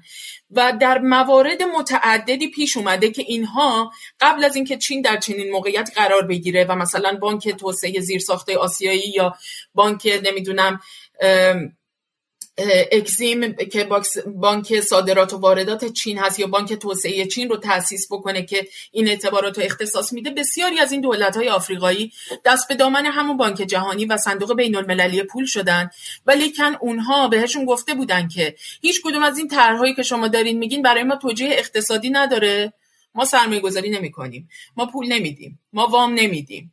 و علا رقم این وام ها قرار بوده به هر حال با بهره های بالا برگشت داده بشه و اینها و بسیاری از پیش شرط ها هم داره این اعطای این وام ها که حالا بهش می‌پردازیم جداگانه با این حال اینها حاضر نشدن در بسیاری از این پروژه های زیر ساختی در کشورهای آفریقایی مشارکت بکنن. و چین اومده این کارو کرده.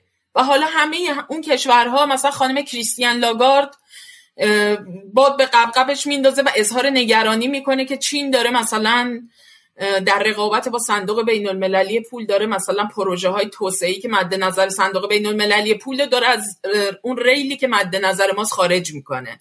داره نظم مورد نظر ما رو در پروژه های توسعه که ما مد نظر داشتیم طی دهه ها داره این نظم رو به هم می‌زنه. یعنی خیلی اینقدر این مسئله روشن و واضحه که چرا اینها یعنی اولین حرفی که باید زد اینه. حالا بگذاریم که من اصلا تعجب می‌کنم. تو ایران صندوق بین مللی پول یا IMF ما یه خاطره خیلی مشخصی ازش داریم. دو سال پیش چنین روزهایی دو سال و یه ماه دو ماه پیش تو چنین روزهایی جهان متحول شده بود. و هیچ کس نمی‌دونست که سرنوشت بشریت چی خواهد شد چند نفر خواهند مرد و غیره. و همه پولاشون گذاشتن وسط که مردم کمتری از کشورهای خودشون بمیرن. تو انگلیس دولت چپاولگر انگلیس 300 میلیارد پوند کنار گذاشته بود که آدم ها نرن سر کار و خونه بمونن و قرنطینه انجام شه. تو آمریکا نزدیک یک تریلیون دلار اما بودجه اولیش بود. و ایران زیر تحریم التماس کرد. هم آقای حسن روحانی که بشه دوست غربم بود برای 5 میلیارد دلار و صندوق بین المللی پول بهش نداد. حالا اسم صندوق بین المللیه International Monetary Fund هیچ چیز همش بین المللی نیست. صندوق آمریکایی پوله. و 5 میلیارد نداد. گفت من شما رو هم تحریم کردم. همین که می‌خوام بهتون ندم تا اینکه زیر کرونا بمیرید.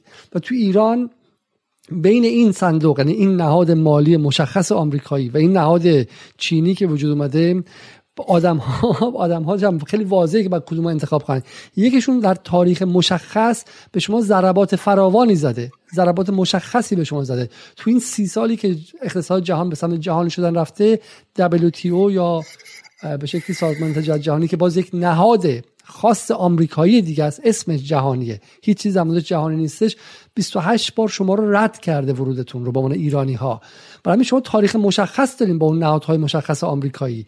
و با چین حداقل ما تاریخ مشخصی در این سالها داریم این که اتفاقی نیفتاده برای کشورهایی که باشیم مسیر رو رفتن خب؟ و تو ایران میان و این رو میگن. یک نکته دیگه باز من بگم.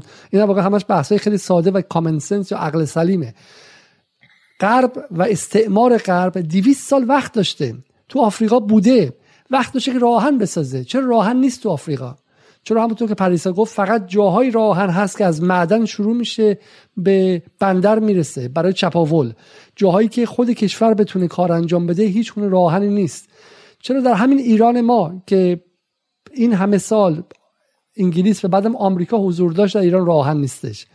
چرا در ایران 1332 به بعد که کشور در بس مال آمریکایی بود در 25 سال آمریکا خط راهن و خطوط راهن و زیر ساخته اساسی نساخته این کشور.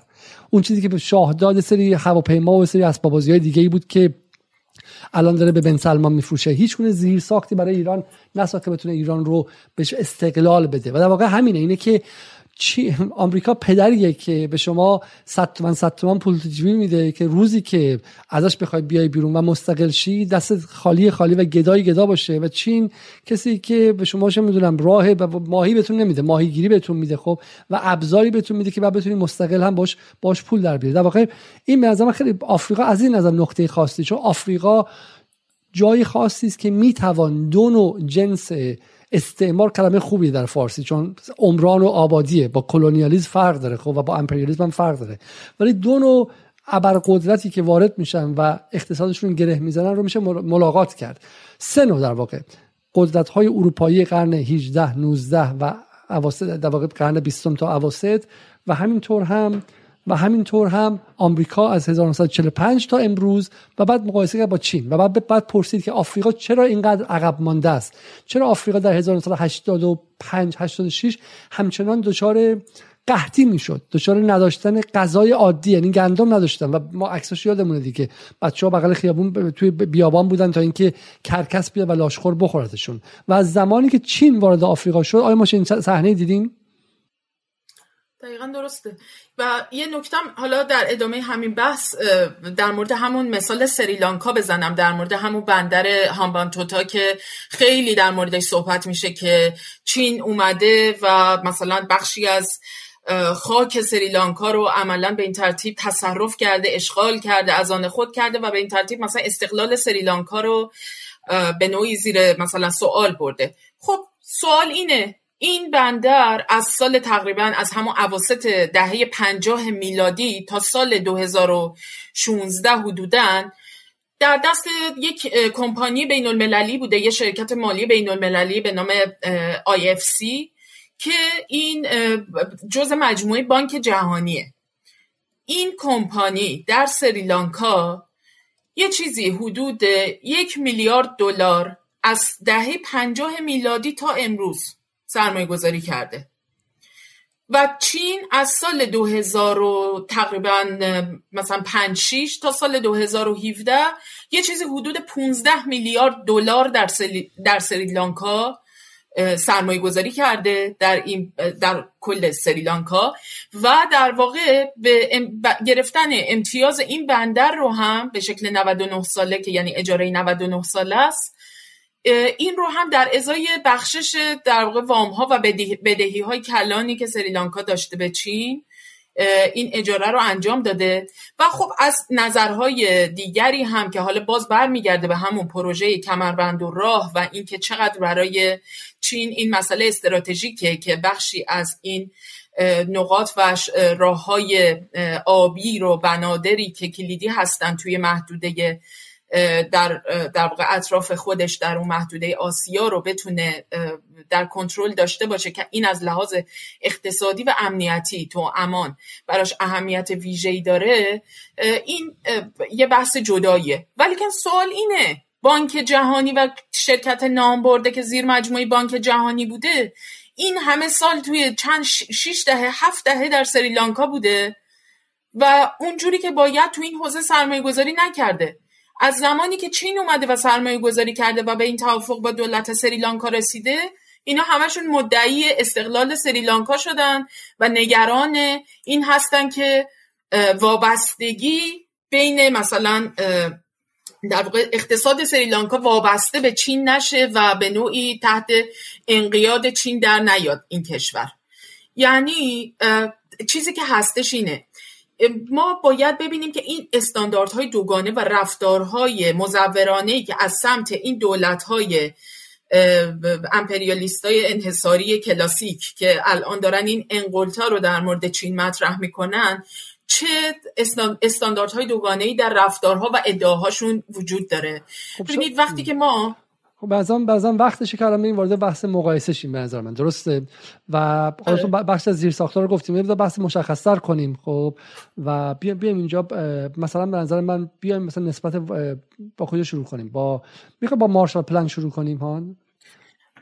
آره مارشال پلان هم چیز خوبیه. یعنی مثال خیلی نمونه خوبیه. برای اینکه نشون میده نگاه به توسعه چین رو با اون نگاه به توسعه اون بلوک سرمایداری انحصاری رو خیلی خوب نشون میده. فقط توضیح عام بدیم که مارشال پلان چیه؟ مارشال پلان نقشه توسعه پس از جنگ جهانی دوم آمریکا بود. حالا آمریکا هم وقتی وارد عرصه شد نمی‌خواست خیلی انحصاری باشه حداقل چون تجربه قرارداد ورسای داشته دیده بود که سر آلمان وقتی که نتونست توسعه پیدا کنه پس از جنگ جهانی اول چه بلایی آورد و ادعای مارشال پلان این بود که سود من در گروه سود بقیه است. درسته؟ این بود و دلیل دومش هم این بود که به حال آمریکا بعد از جنگ جهانی دوم یکی از اون کشورهایی بود که کمتر کشورهای درگیر جنگی بود که کمترین آسیب و دیده بود در دوره جنگ جهانی دوم و در واقع اون نظام سرمایه‌داری جهانی اختزا کرد که این شکل از سرمایه گذاری ها در, در کشورهایی که به نوعی متحدان استراتژیک ایالات متحده به حساب می اومدن انجام بشه برای اینکه اینها بتونن اون بلوک قدرتمند سرمایهداری رو سرپا بکنن و احیا بکنن. ایالات متحده به هر حال می‌دونست که به تنهایی نمی‌تونه در واقع این نظام سرمایهداری جهانی رو به عنوان یک پروژه جهانی به تنهایی جلو ببره. بنابراین این نیاز وجود داشت که کشورهای اروپایی رو در این پروژه سهیم بکنه و در واقع کمک بکنه که اینها سر پا بیستن. و دقیقا این نکته نشون میده که چطوره که مثلا طرح مارشال پلان میاد و یه همچین برنامه هایی رو مثلا برای سرمایه گذاری آه این گذاشتی اکسو نشون میده که چطور مثلا میاد اومدن اینها در سال مثلا 1950 275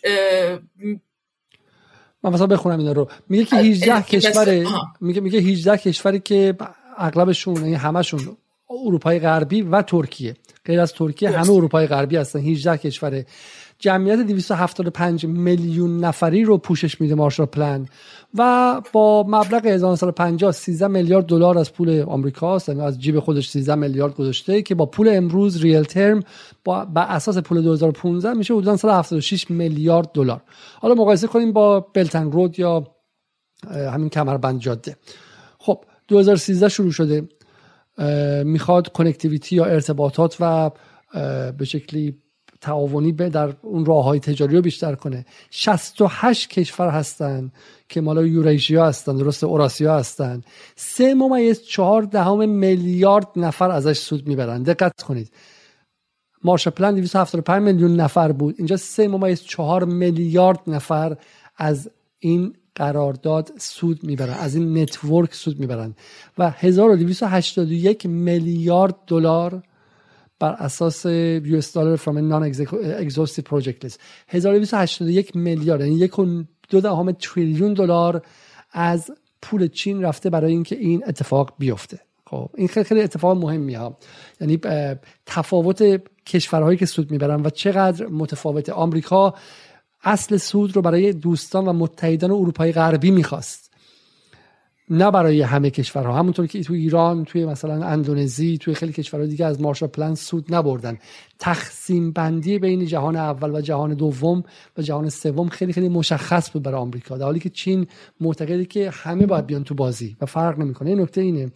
یه نکته دیگه این که حالا اون به نظر من جمعیتی که در نقشه راه چین هستن خیلی خیلی متفاوت می‌کنه این قضیه رو. خب این یک نکته است. حالا تو هر وقت خواستی وارد شو. من می‌خوام یک نقشه دیگه نشون بدم و اون هم مقایسه وارد مقایسه ها بشیم. آره آره می‌تونیم. خب بس بحث اول ما در سرمایه گذاریه درسته؟ آره. فارن دایرکت سرمایه گذاری خارجی مستقیم چینه در طی مثلا سال 2007 تا 2020 داره نشون میده در مناطق مختلف قاره آفریقا که مثلا در آفریقای مرکزی چقدر بوده و چقدر شده و شرق آفریقا، غرب آفریقا و آفریقای شمالی و جنوب آفریقا. اینها رو در واقع توی یک رنجی داره نشون میده که سرمایه گذاری ها در مجموع کاهش پیدا کرده. یعنی این پروژه های زیر ساختی تا حد زیادی جلو رفته تموم شده و دیگه چون از اونجایی که سرمایه گذاری چین تو حوزه زیر ساختیه این داره در واقع این طرح داره نشون میده که کاهش حجم سرمایه گذاری ها عملا به این معنیه که بخش زیادی از این پروژه ها به سرانجام رسیده و داره بهره برداری میشه ازش و دیگه در واقع کار جلو رفته تا یه حد زیادی. خب می‌رسیم اینجا به اسم به top destination for Chinese foreign direct investment سرمایه گذاری در واقع نقاطی که این سرمایه گذاری واقعا رفته بهش. خب کشورهای اصلی که رفته درسته؟ آره این داره نشون میده که در واقع پنج کشور اصلی یعنی پنج کشور اولی که چین در اونها سرمایه گذاری کرده در حد فاصله 2005 تا 2019 کدوم کشور بودن؟ ایالات متحده در وهله اول بعد انگلستان سوئیس کانادا و آلمان. این سه کشور در پنج کشور. پنج کشور. این خیلی نکته عالیه. برای اینکه کار کردن با چین مال بنجلاست. جنس چینی بنجل کار کردن با چین مال کشورهای بدبخت و بیچاره است و فلان. این انگاره این انگاره رو من می‌خوام توضیح بدم که ما وقتی میگیم ذهن جامعه ایرانی قاجاری شده مثل زمان قاجاره. اونایی که نمی‌خوان ایران مثلا چه می‌دونم بتونه فلان محصول رو وارد کنه فلان کارخونه رو بزنه سری میومدن می‌گفتن که این توش اجنه هستن سفارت انگلیس و سفارت روسیه دستیسه می‌کردن. دقیقا مثل همینه. چین رو ازش انگاره ای ساختن که فقط مال بدبخت بیچاره هاست. خب خوبا پولدارا میرن از آمریکا پول قرض می‌گیرن. انگار 100 دلاری که از آمریکا قرض بگیری برکت. این که من میگم این حرف خیابون نیست حرف حسن روحانی ها. حسن روحانی روز 26 ژانویه 2016 عینا همین حرف رو به صورت امپراتور جهان شی رئیس جمهور چین که وارد ایران شده با دست باز با آغوش باز اومده تعظیم کنه. میگن که توی تاریخ خیلی افتخار می‌کنن که کوروش کبیر وقتی رفتش به بابل تعظیم کرد و چه می‌دونم تاج رو برگردون به اونها. برای اینکه جنس امپراتوری که کوروش می‌خواست بنا بنهد این بود که شما هر کمتون فرهنگ خاص خودتون داشته باشید. ما نمی‌خوام شما رو نابود کنیم و با خاک یکسان کنیم و آتیشتون بزنیم. به شرط یه خراج ما رو بدید ما تعظیم می‌کنیم دین خودتون و, و چین هم اومدش سرش انداخت پایین و حسن روحانی گفت نه. ما اگه می‌خواستیم با چین کار کنیم که دنبال برجام نمی‌رفتیم. هری هری هری برو بیرون برو بیرون. در حالی که تو خود آمریکا مهمترین سرمایه گذار چینه 183 میلیارد دلار چین در آمریکا سرمایه گذاری کرد و وامی که چین به آمریکا داد با خریدن باندها یا اوراق قرضش پس از پس از به شکلی بحران 2008 اگر نبود احتمالا آمریکا همون موقع اوضاع خیلی خیلی متفاوتی داشت. برگردیم به عکس بعدی به مقاصد اصلی سرمایه گذاری چین در آسیا و اقیانوسیه. اولی استرالیا با 98 میلیارد سنگاپور با 36 میلیارد اندونزی 24 میلیارد قزاقستان 19 میلیارد و مالزی با 19 میلیارد. خب بعدی در آفریقا. این از آفریقا سرمایه گذاران اصلی کی هستن؟ خب این هم نکته جالبیه در سال 2018 بالاتر از چین 79 میلیارد دلار سرمایه گذار اصلی هلند بوده 53 میلیارد فرانسه بوده 49 میلیارد انگلیس 48 میلیارد آمریکا و 46 میلیارد چین. خب این چه چیزی میگه پریسا؟ این داره نشون میده که علیرغم مجموعه تبلیغاتی که در واقع داره میشه به عنوان اینکه چین در واقع عظیمترین قدرتیه که داره الان در قاره آفریقا سرمایه گذاری می‌کنه و به نوعی داره قارت می‌کنه قاره آفریقا رو. و در واقع این یک خیلی پنهانکارانه و دروغینه. به این معنا که دست کم چهار دولت دیگر الان طبق این آمار ما داریم می‌بینیم که چهار دولت دیگه هستن که در پیش از چین و بیش از چین در واقع دارن در افریقا سرمایه گذاری می‌کنن و به نوعی دارن منتفع میشن و سود می‌برن از آفریقا. ولی کن اون چیزی که باعث میشه این حساسیت های عجیب و غریب نسبت به حضور چین در آفریقا وجود داشته باشه چیه؟ اون تفاوت جنس سرمایه گذاری هاست. یعنی اگر که شما برید رصد بکنید ببینید که این کمپانی های مثلا فرانسوی انگلیسی آمریکایی هلندی بلژیکی اینا اینا دارن در آفریقا چیکار می‌کنن؟ قطعا می‌بینید که در واقع اینا هیچ کدومشون درگیر ساختن پروژه های زیرساختی ساختن مدرسه و نمی‌دونم بیمارستان و راهسازی و تجهیز بنادر و دایر کردن چه می‌دونم به وجود آوردن هابای تکنولوژی و اینکه مثلا بخوان آفریقا بخواد خودش اسمارت فون و نمی‌دونم موبایل گوشی های دستی هوشمند تولید بکنه و اینا نیستن. اینا دارن منابع آفریقا رو همچنان غارت می‌کنن. کمپانیا اول کمپانیاشون گفتم مثال بریتانیا رو زدم دیگه. 101 کمپانی داره که نزدیک یک تریلیون دلار در واقع حجم ثروتشون هست که در آفریقا همین الان دارن از معادن در واقع 101 کمپانی استخراج معادن آفریقا هستن که دارن معادن آفریقا رو همچنان غارت می‌کنن. خیلی واضحه. ولی کن اینا به چین در واقع به این شکل در رسانه ها و در رسانه های جریان اصلی و در فضای عمومی فکری جهان به این شکل تعرض می‌کنن. فقط برای اینکه این مسئله رو پنهان بکنن که جنس سرمایه گذاری و چشمانداز سرمایه گذاری های چین در آفریقا متفاوته با اینا.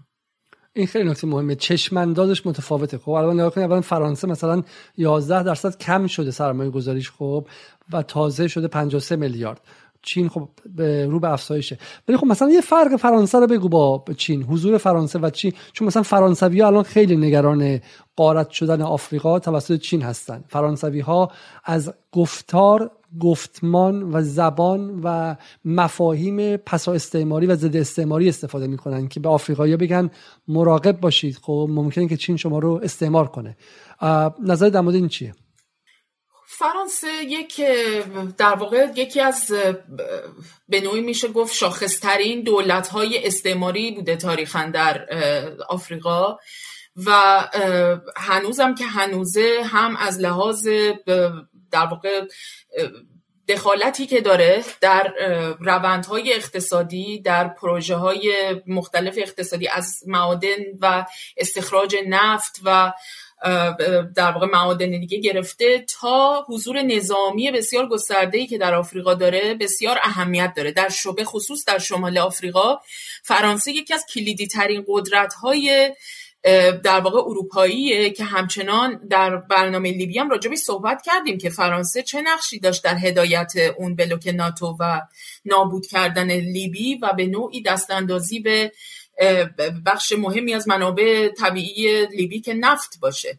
مورد دیگه مثلا مورد الجزایره یا مثلا از طریق مثلا مراکش و مصر و کشورهای دیگه اینها در واقع همچنان این اولا که فرانسه به شدت احساس رقابت می‌کنه با چین به دلیل اینکه همجور که می‌دونید یه چیزی حدود یک بلوکی در واقع در کشورهای آفریقایی هستن که بهشون میگن کشورهای فرانکوفون. حدود 14 کشور هستن که همچنان به نوعی میشه گفت زبان رسمی و اصلیشون هم فرانسویه. اینها این بلوک فرانکوفون هنوز که هنوزه دارن یک رقمی حدود چهل درصد تولید ناخالص داخلی خودشون رو به عنوان مالیات استعماری به فرانسه پرداخت می‌کنن که این یه چیزی حدود 4 5 درصد جی دی پی فرانسه است.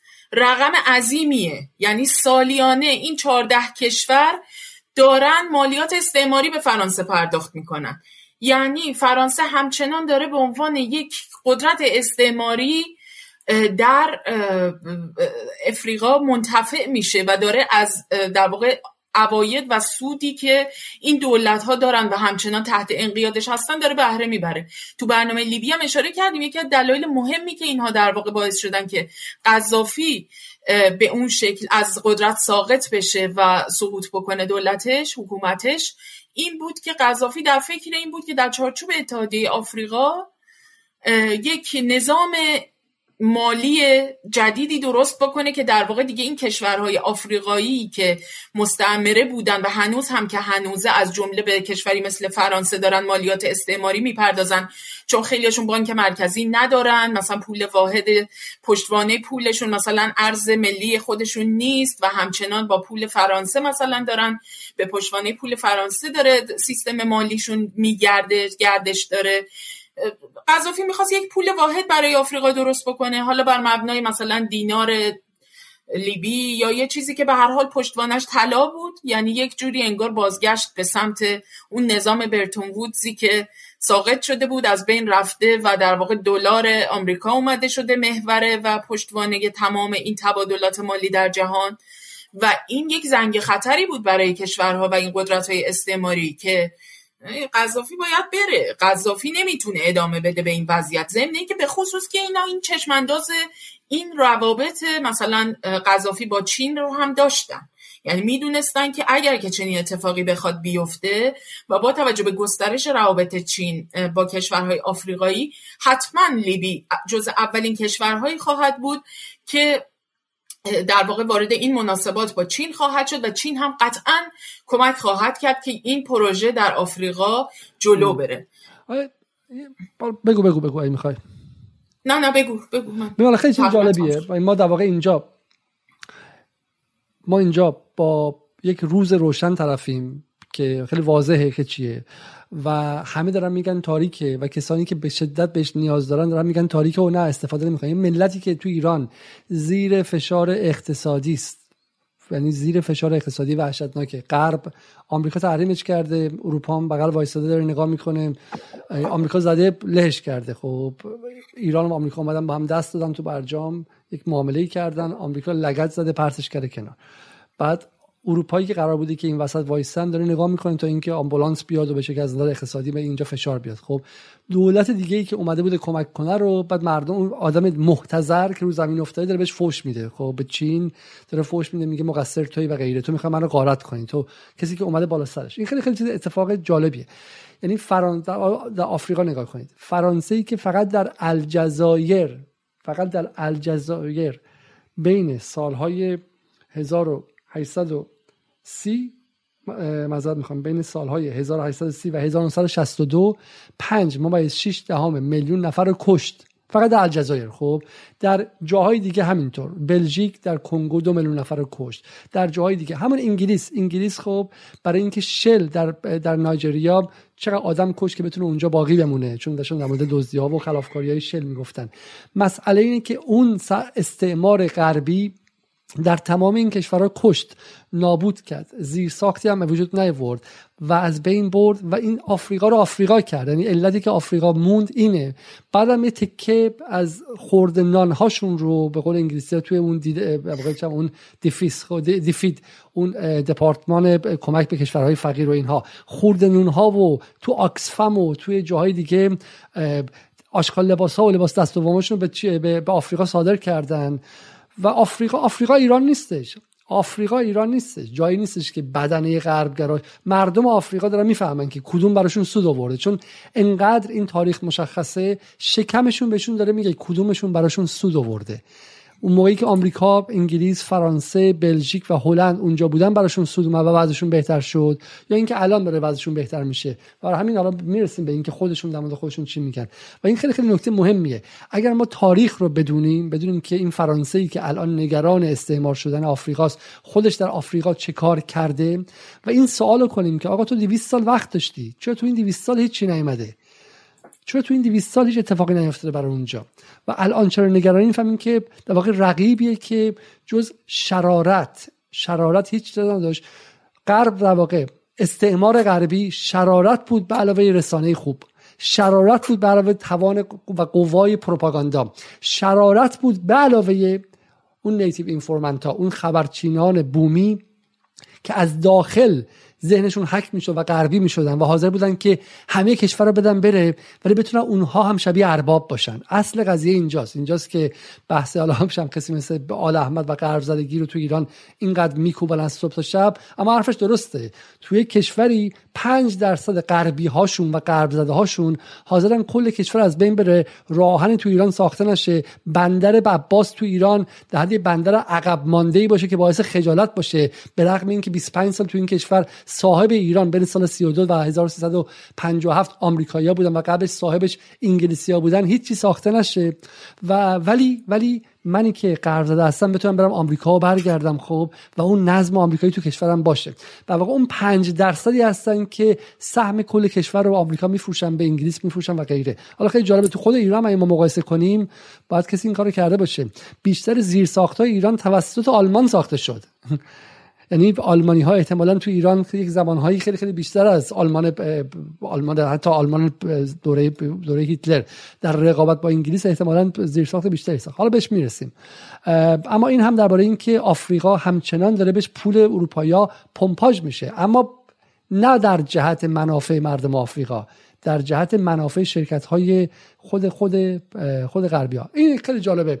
اگه روی این صحبت کنیم از این خیلی مشخص می‌کنه که اینکه میگن چین توسعه نمیده و فقط بنجل های خودش رو میفروشه. این در واقع این نمودار داره نشون میده که مثلا از سال 2002 تا سال 2020 رابطه چین و کشورهای آفریقایی رابطه واردات و صادراتش به چه صورتی بوده و چقدر گسترش پیدا کرده و نسبت این صادرات و واردات به چه صورتی هست؟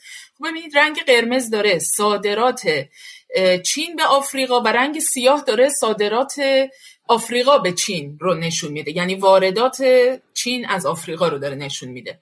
خب ببینید اولا که حجم این مناسبات و این تجارت چقدر گسترش پیدا کرده و افزایش پیدا کرده از سال 2002 تا الان. از سال مثلا حالا مثلا این 2020 اینا 2019 20 که یه کمی کاهشی شده هم احتمال زیاد به خاطر مسائل همین بحران پاندمی جهانی و اینها بوده. ولی کن به هر حال این روند رو به گسترش بوده چون پیش هایی که کرده بودن پیش ها مبنی بر این بوده که به حال این روابط یعنی این نرخ صادرات و واردات افزایش پیدا خواهد کرد. ولی احتمالا حالا این کاهش یه مقدار کاهشی شده به این دلیله.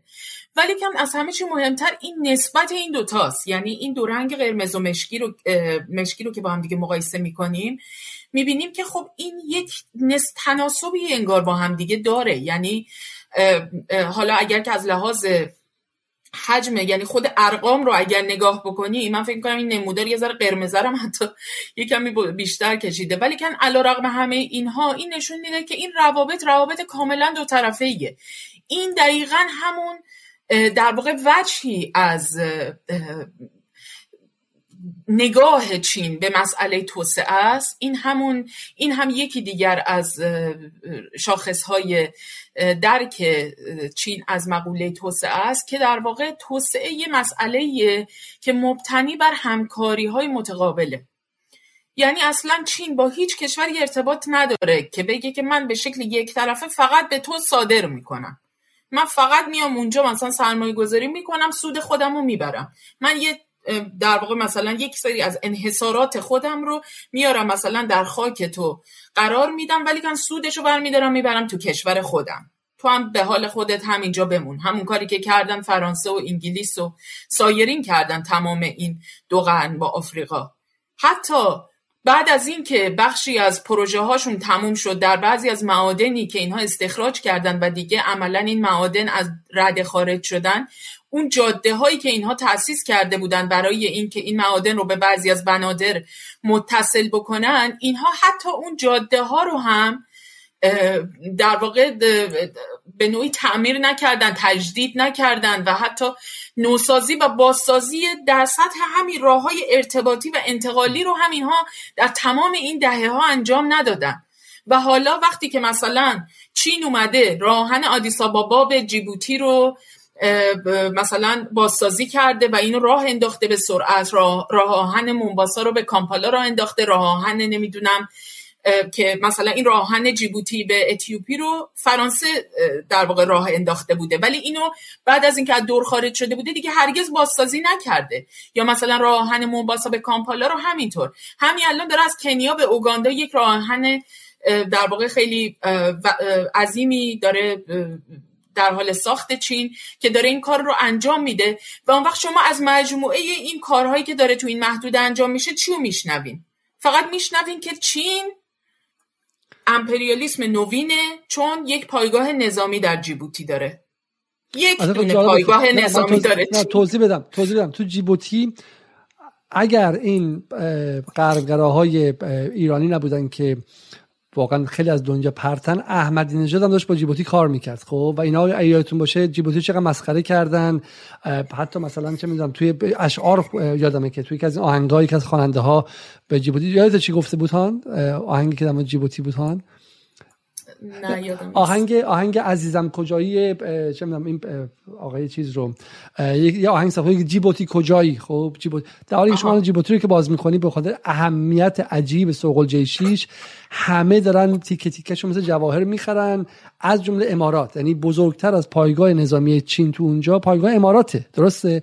عربستان پایگاه داره امارات پایگاه داره ایالات متحده. ایالات متحده پایگاه داره. چون درست ورود در ورودی دریای قرمزه دریای دریای سرخ درسته؟ و خیلی موقعیت استراتژیکی داره. بله. و اینکه چین یک دونه پایگاه داره شده اونجا امپریالیسم آفریقا و غیره. این خیلی نکته مهمیه. حالا بهش می‌رسیم البته. حالا اینجا نقشه راه ها رو هم داریم می‌بینیم که نقشه راههایی که چین در شرق آسیا در, در شرق آفریقا به وجود آورده و ولی ببینید اصل قضیه اینه. در جنس حالا در جنس ابرقدرت بودن اونهاست غرب و آمریکا هم وامدار همون استعمار انگلیس و فرانسه و غیره شد. اینها به شکلی در رقابت چون بودن و بنیانشون امپریالیسم نظامی بود. در نهایت در خودشون در جنگ با بقیه می‌دیدن آمریکا هم پاریسا میگه اگر جایی بود این راهن اگه من ولش کنم خب رقیب میاد شوروی بیاد اینجا رو بگیره اون می‌خواد استفاده کنه. پس من قبل از رفتن بعد راهن منفجر کنم. پل رو از بین ببرم زیر ساخت رو. اگه من نگیرم ممکنه رقیب بخواد بیا و استفاده کنه. چین به جهان به اون شکل نگاه نمی‌کنه. اصلا خودش رو در اون بود تعریف نمی‌کنه. ببینید اصل قضیه اینه که شما اگر در این بود باشی حتی روسیه هم شبیه چین احتمالا. خب شبیه آمریکاست. روسیه هم جنس قدرتی که داره جنس قدرت نظامی. الان ببین با اوکراین داره چیکار می‌کنه؟ از اوکراین داره ویرانه می‌سازه. خب ولی چین اصلا میگه آقا من نمی‌خوام با تو بجنگم. بحث امنیت و اینها رو اصلا متفاوت بهش نگاه می‌کنه که در برنامه بعد با بهش مستقلا برسیم. ولی میگه آقا من یک جایی که دارم می‌سازم. و هم هم می‌خرم هم میفروشم. یعنی من می‌خوام سرعت به شکلی خرید و فروشم هم بیشتر شه و اگر تو بتونی من به زیر ساخت بدم تو بتونی کارخونه بزنی تو بتونی بفروشی من ازت بخرم به جای دیگه بفروشی این سود منم هست. در واقع جهان رو برای خودش متفاوت تعریف کرده و قدرت رو برای خودش متفاوت تعریف کرده. از قدرت غربی که 400 سال با ویرانی با نابودی بوده و میگه اگر تو مال من نیستی باید ویرانه ای باشی. اگر لیبی به آستانه غرب نمی‌رسه باید بیدولتی تجربه کنه و هفتاد پاره بشه و به خرابی تبدیل شه و غیره. حالا بذار این بحث رو ادامه بدیم داریم به جای خوبش می‌رسیم. برسیم به بحث مقایسه به شکلی این فارن دایرکت اینوستمنت یا به شکلی سرمایه گذاری مستقیم چینی سرمایه‌گذاری خارجی مستقیم چین و آمریکا. اینا رو با هم مقایسه کنیم. خب ما چین رو با خط قرمز داریم و آمریکا رو با خط آبی. خب این نمودار قشنگ از نشون میده که در یک دوره مثلا چطور شتاب می‌گیره این سرمایه گذاری آمریکا در افریقا و به سرعت هم در واقع سقوط می‌کنه. یه دوره یک ظاهرا خیلی به نظر میاد چون تو حد فاصل 2008 2009 یه نسبتی با اون بحث بحران اقتصادی که آمریکا باش مواجه شد هم داره. ولی چین تقریبا با یک شیب نسبتا متناسبی در تمام این سالها از سال 2003 شروع کرده و به تدریج از همون 2000 6 هفت اینها در واقع در آفریقا داره سرمایه گذاری رو انجام میده پروژه ها رو می‌بره جلو و و برعکس ایالات متحده همینجور هی نزولی شده. رفته پایین دیگه منفی هم شده سرمایه گذاریش معلوم نیست دیگه. و خیلی جالبش اینه که دقیقا ایالات متحده چقدر نوسان داره. در واقع قابل اعتماد نیستش. درسته؟ یعنی ثبات هم نداره که تو به اساس اون چقدر می‌تونی استفاده کنی و غیره. حالا بیایم اینجا و ببینیم که کمک های خارجی چین چقدر بوده. خب آیا چین به شکلی اید یا کمک هم, کمک هم میرسونه؟ این چی میگه ما؟ خب همونجور که گفتی این کمک های خارجی چین رو نشون میده؟ و این شامل انواع و اقسام در واقع هزینه هایی که چین متقبل میشه برای اینکه بتونه به خصوص به کشورهای آسیب پذیرتر از لحاظ اقتصادی و از لحاظ بنیه مادیشون در کشورهای جنوب جهانی در واقع بتونه کمک بکنه. از مجموعه این کمک ها میشه مثلا اشاره کرد به بخش زیادی از مثلا ارقام بسیار بالا. یه چیزی حدود مثلا 50 میلیارد دلار تا الان چین از بخشی از بدهی کشورهای آفریقایی رو بخشیده تا حالا. یعنی اصلا وام ها رو گفته که بازپرداختش رو نمی‌خواد انجام بشه. و این مثلا جزء کارهایی که انجام داده. از جمله کارهای به نوعی میشه گفت تو پروژه هایی که برای مبارزه با بیماری های مثل ایدز یا مثلا در دوره ابولا اینها مثلا یکی از سرمایه گذاری های بسیار عظیمی توی آفریقا انجام داد برای مقابله کردن با مثلا بسیاری از این بیماری ها در در واقع رفع مسئله گرسنگی اینها اینها در واقع مجموعه کارهایی بوده که هزینه هایی بوده که در تمام این سالها متقبل شده. به جز این مثلا تو این دو سال گذشته ما یک دیپلماسی واکسن کرونا رو داشتیم که این خیلی واقعا جز اتفاقات بسیار جالب جهان بود. یعنی ما بعد از کرونا و اوکراین اگر مردم دنیا همچنان نگاهشون نسبت به این دولت های امپریالیست جهان از به خصوص ایالات متحده مثل قبل باشه واقعا دیگه نمی‌دونم چی می‌تونه نگاهشون رو تغییر بده. چون اگه یادتون باشه مثلا ایالات متحده جز اون کشورهایی بود که حاضر نشد حق اختراع واکسن به نوعی عمومی و فراگیر بشه که همه کشورها بتونن واکسن مثلا فایزر و مدرنا و باقی واکسنایی که ایالات متحده تولید کرده بود و بتونن تو کشور خودشون تولید بکنن و به شکل فراگیر این اتفاق بیفته. در مقابل چین چی کار کرد؟ تقریبا میشه گفت بخش اعظم حالا بجز اون سهمیه محدود کوواکس برای آفریقا رو که سازمان بهداشت جهانی تامین کرده بود میشه گفت که در واقع چین حدود 48 درصد اولا واکسنایی که تولید کرده بود رو صادر کرده تا الان و به کشورهای آفریقایی واکسن رایگان صادر کرده. در طی این دو سال گذشته و در واقع اگر که چین نبود احتمالا کشورهای آفریقایی تا الان اصلا نمی‌تونستن دسترسی به کالای ضروری واکسن در مقابله با این بیماری جهانگیر داشته باشن. یعنی شما اگه مثلا مقایسه بکنید یک چیزی حدود مثلا تا پارسال این رقم بود که الان حتما قطعا افزایش پیدا کرده. مثلا یه چیزی حدود 400 میلیون دوز چین واکسن مثلا اهدا کرده یا صادر کرده به کشورهای دیگه. مثلا اتحادیه اروپا کلش رو با اون همه ثروت و امکانات یه چیزی حدود 144 میلیون دوز. ایالات متحده چقدر؟ در مقابل 400 میلیون دوز چین. 8 میلیون دوز. 8 میلیون دوز. 8 میلیون. این خیلی نکته عالیه. این خیلی نکته آخه ببین ایالات متحده اون چیزی که میده تلاس فایزر خیلی خوبه و درخشان چین اون چیزی که میده بنجله. آبه آب مقطره. کی دوست داره که اصلا واکسن چینی بزنه؟ خب این این نگاه هم هستش دیگه. این دقیقا دقیقا این خیلی قصه قشنگیه. یعنی قصه ای که میگم شما بحث مثلا چه می‌دونم آدم کم سواد بی سواد چه می‌دونم کوهنشین نیستش. سال 2022 که بخش عمده از مردم ایران به اینترنت وصلن خونهشون ماهواره دارن. بعد فکر کنم برعکسه یعنی هر چقدر بهشون اطلاعات بیشتر دادن جامعه رو بیشتر مخشویی کردن و در واقع ذهنشون بسته تر شده. واقعا مقایسه می‌کنیم با دوره مشروطه و اینها جامعه ایران چقدر ذهنش بازتر بود اون موقع و چقدر نگاه نگاهش به شکلی بیشتر رو به منافع خودش بود. تو این جهانی که شما می‌تونید با یه دونه search ساده گوگل ببینید که چین 400 میلیون دوز واکسن داده که مردم به آفریقا و کشورهای فقیر بزنن و نمیرن. و آمریکا که تو این مدت همش مشغول انگشت اتهام بوده که چاینیز دیزیز این بیماری چینیه و غیره. فایزری درست کرد که قیمتش 20 برابر مثلا چه می‌دونم قیمت واکسن چینیه و به هیچ کس هم ندادش. خب و گفت آقا مردم خودمون بزنن. و جالبه که کانادا و آمریکا و اینها پنج برابر پنج برابر برای خودشون خریدن و انحصار کردن. خب و به جاهای دیگه هم ندادن. اون قصه ها رو میگه ما فراموش می‌کنیم دیگه چون رسانه نمیاد اونها رو بگه که وقتی که فایزر اومد بیرون چقدر همه کشورها التماس می‌کردن. حالا تو خود غرب هم حتی حتی مثلا فرید زکریا و سی بارها گفتن که کاری که آمریکا داره می‌کنه در نهایت دودش به چشم خودش میره چون نفرتی که در کشورهای جهان سوم و فقیر میکاره در حالی که در نگاه می‌کنن که تو آمریکا واکسن ها داره دور ریخته میشه برای اینکه تاریخ انقضاشون میگذره و آمریکایی‌ها نمی‌زنن.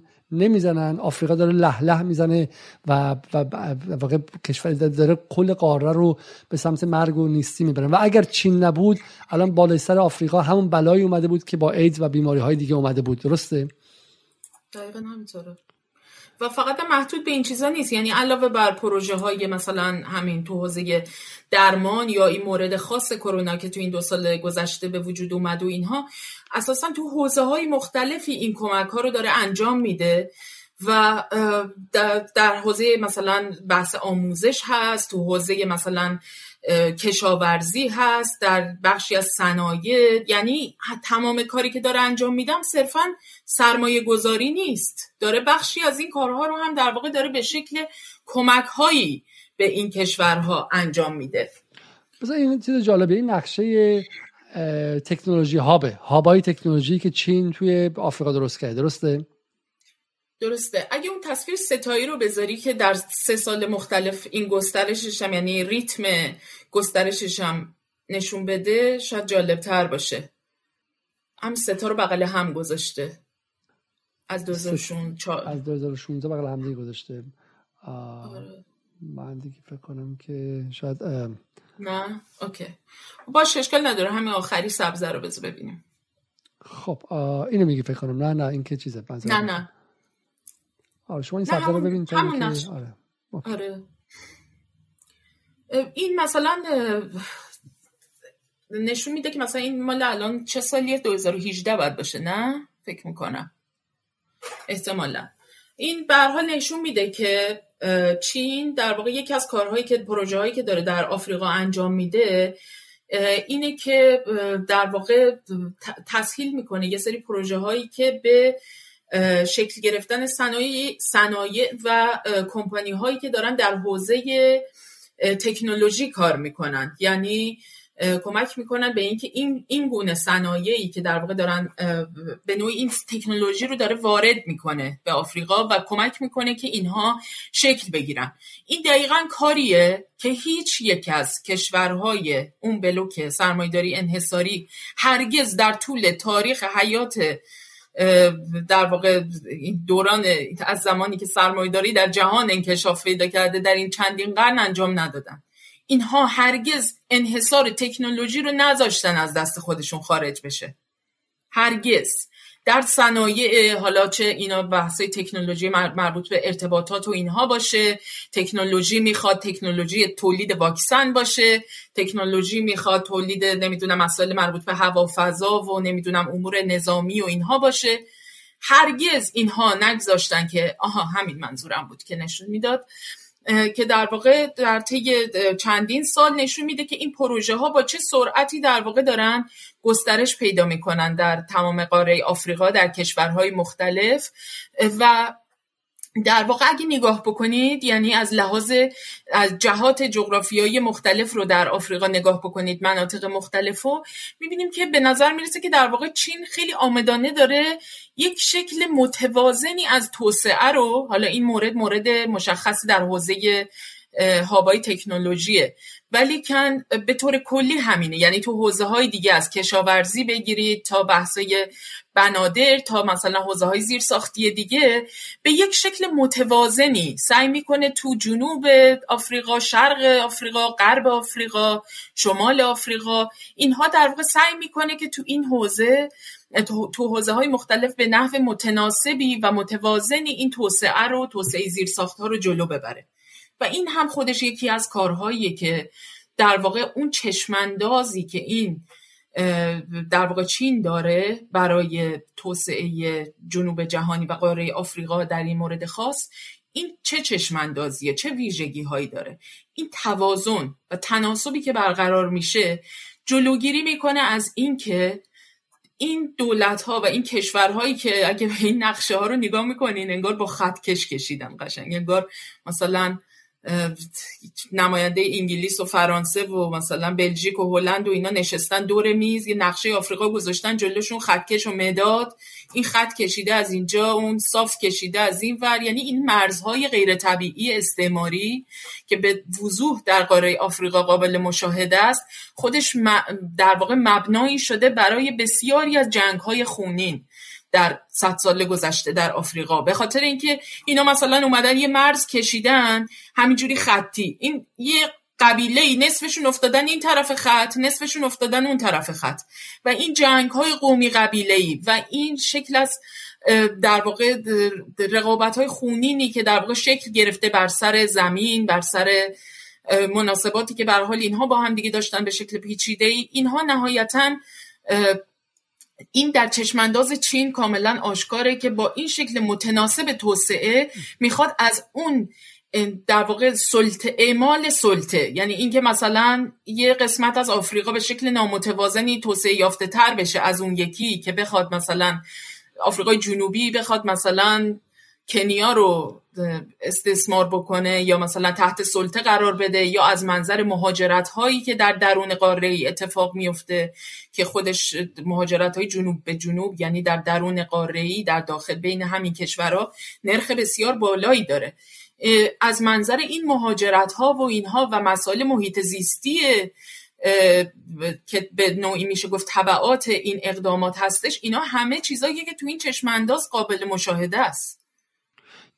خب ما حدود دو ساعت حرف زدیم. نمی‌دونم کل از این حرفا مونده؟ یه بخشش رو و کلم سوالات مونده خب؟ و اینکه من می‌خوام بگم که چیه که این حرفا میشه. آیا ما داریم به شکلی رپورتاج آگهی میریم برای چین؟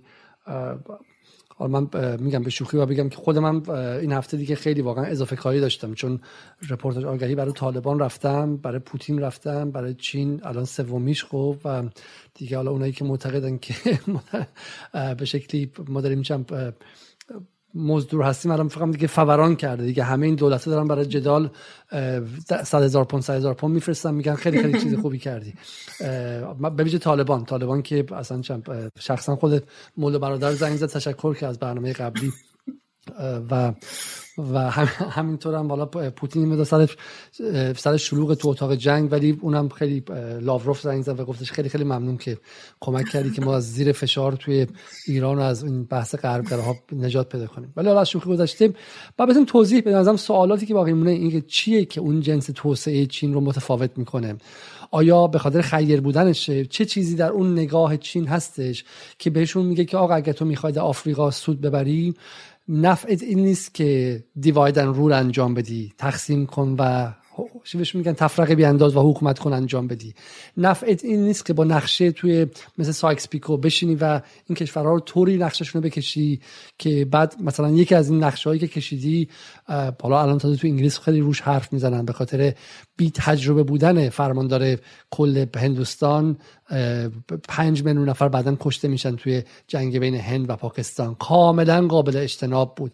کاملا قابل اجتناب بود. اگر هند انگلیسی که 200 سال 150 سال اونجا تجربه داشت به راحتی می‌تونست از چنین از چنین نس انسان کشی اونجا جلوگیری کنه و نکردش. خب چه بعد توضیح بدیم که چه چیزی در توسعه چین در سرمایهداری چین در حکمرانی چین باعث میشه که این نباشه که چین الان بچگی مثلا غربه. متوجه هستید؟ این نگاهی که هست که آقا خب آمریکا خوب بود. آمریکا تو ایران ما ازش باسکرویل میشناختیم و چه می‌دونم آمریکا دنبال از مشروطه دفاع می‌کرد. آمریکا آمریکا حتی مثلا چم قبل از جنگ جهانی دوم یک امکانی بود که ما از دست چم شوروی و انگلیس خلاص باشیم سه جانبه گرایی و غیره. چین بچگی آمریکا نیستش. اینو ما بهتون توضیح بدیم. چه چه تفاوتی در مدل توسعه چینی هستش که به ما این اطمینان رو میده؟ چه به قول یک از این کامنت هایی که اومده چه تضمینی است که چین قوی تر که بشه آمریکا هم پشت سر بذاره همون نشه؟ من مثلا خسته میه پریسا. می‌خوایم بحث رو بقیه‌اش یک روز دیگه انجام بدیم ها نه خسته که نیستم ولی فکر می‌کنم این بحث یه بحث خیلی مستقلی میطلبه. به خاطر اینکه جنس این بحث الان چون قرار بود این بحث رو در واقع یه کمی بیشتر در مورد آفریقا تمرکز بکنیم و ببینیم که چین در آفریقا چیکار کرده که بهش در واقع این برچسب رو می‌زنن که به عنوان استعمار نوین ظهور کرده. ما می‌خواستیم ابعاد این رو در واقع نشون بدیم و بگیم که پس آره به نظر من اینو بگیم من من برای اینکه تو رو سر حالت کنم بذار اول این پس این چیزا رو تموم کنیم. خب دو تا نقشه دیگه مونده اینا رو تموم کنیم و من این چیز نشون بدم که رو اون حرفای پایانی بزنیم. یکی این که به شکلی این این نقشه خیلی جالبیه پریسا درسته؟ آره این خیلی جالبه. از این نظر که خب این داره نشون میده که مثلا سرمایه گذاری های چین تو حوزه بنادر و زیرساخت های دریایی آفریقا مثلا با چه سرعتی در واقع پیش میره و این پروژه ها به چه شکلی در واقع جلو رفتن. خب این نشون میده که مثلا چه تعدادیشون تموم شدن چه تعدادیشون همچنان در واقع در حال ساخت و ساز هستن و در جریان هستن. و در مثلا مراحل اولیه هستن یه سریاشون و چه تعدادیشون مثلا اعلام شدن یا اینکه مثلا هنوز مثلا وضعیت مشخصی ندارن. ولی یه چیزی که وجود داره در مورد کلیت پروژه های سرمایه گذاری در حوزه زیر ها از جانب چین در آفریقا که برای مردم آفریقا هم خیلی اهمیت داره اینه که ریتم جلو بردن این پروژه ها و به ثمر رسوندن و به بار نشوندن پروژه های زیرساختی بسیار با ریتم سریعی جلو میره. و مردم وقتی که میگن مثلا الان یه کمپانی چینی اومده می‌خواد اینجا بیمارستان بسازه براتون مطمئنن که مثلا یک سال بعد دو سال بعد بیمارستان تو اون منطقه ساخته میشه. یعنی دنبال نخودسی ها قرار نیست بفرستنشون و مثلا یه ده بیان اونجا و یه سری مثلا نیروی متخصص و کارگر و سرکارگر چینی بیان اونجا و برای خودشون یه سایتی درست بکنن و شروع بکنن اونجا مثلا به کار کردن حالا انجام بشه نشه چجوری بشه به چه صورتی مثلا به کار به نتیجه برسه نهایتا مطلوب باشه نباشه نه. چیزی که هستش اینه که براشون خیلی واضحه که این اتفاق میفته. اگه اون توییتر هم نشون بدی شاید این قضیه گویاتر هم بشه که نگاه مثلا اون نگاه مثلا مردم آفریقا چیه؟ من گاهی واقعا تو توییتر که مثلا میرم می‌خونم جواباشون به یه سری از این آدمای دماغ سربالای غربی سفید فلان که برای اینها قشنگ انگار که تدایه رنجی هستن. میان با کمال وقاحت یه سری حرفایی می‌زنن یا میان در مورد مثلا چین در آفریقا هشدار میدن. شما فقط باید برید کامنت های زیرش رو بخونید. ببینید مردمی که از آفریقا دارن در واقع احتمالا با می‌دونن که در واقع اگر هم به اینترنت هم دسترسی دارن خیلی جاها به خاطر همین سرمایه گذاری های در حوزه زیرساخت ارتباطی و اینترنتی و ایناست که از جانب کمپانی چینی اتفاق افتاده.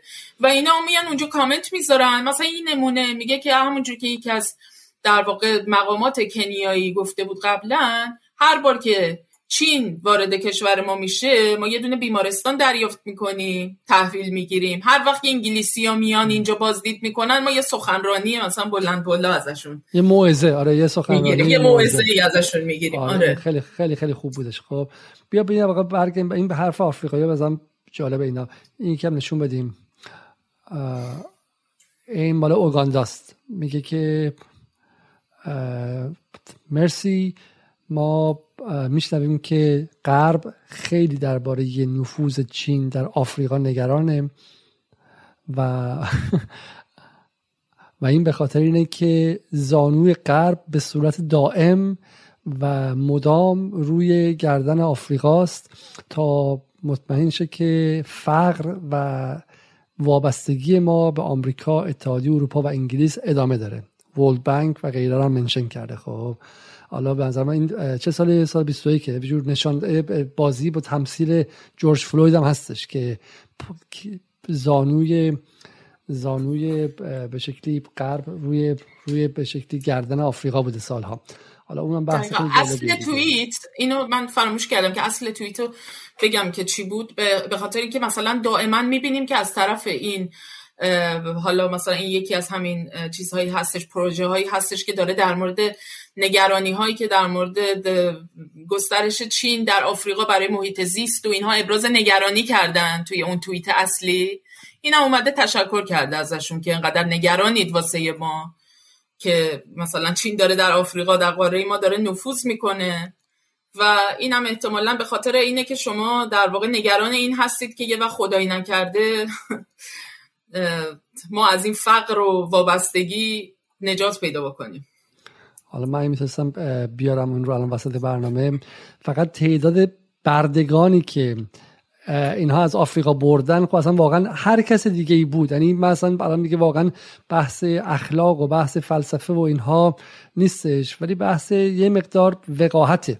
یعنی آمریکایی که بر اساس از بین بردن و کشتن مردم آفریقا در جریان بردهداری اتفاق افتاد. یعنی همه می‌دونن که اون انباشت اولیه‌ای که در آفریقا رخ داد در در آمریکا رخ داد فقط و فقط و فقط به واسطه این بود که اینها اینه که تونستن اینها از آمریکا از اروپا جلو بزنن این بود که اینها روی بدن بردگان ایستادن. آمریکا رو بردگان ساختن خب و تعداد عظیمی میلیون ها میلیون نفر رو از اونجا دزدیدن گروگان گرفتن.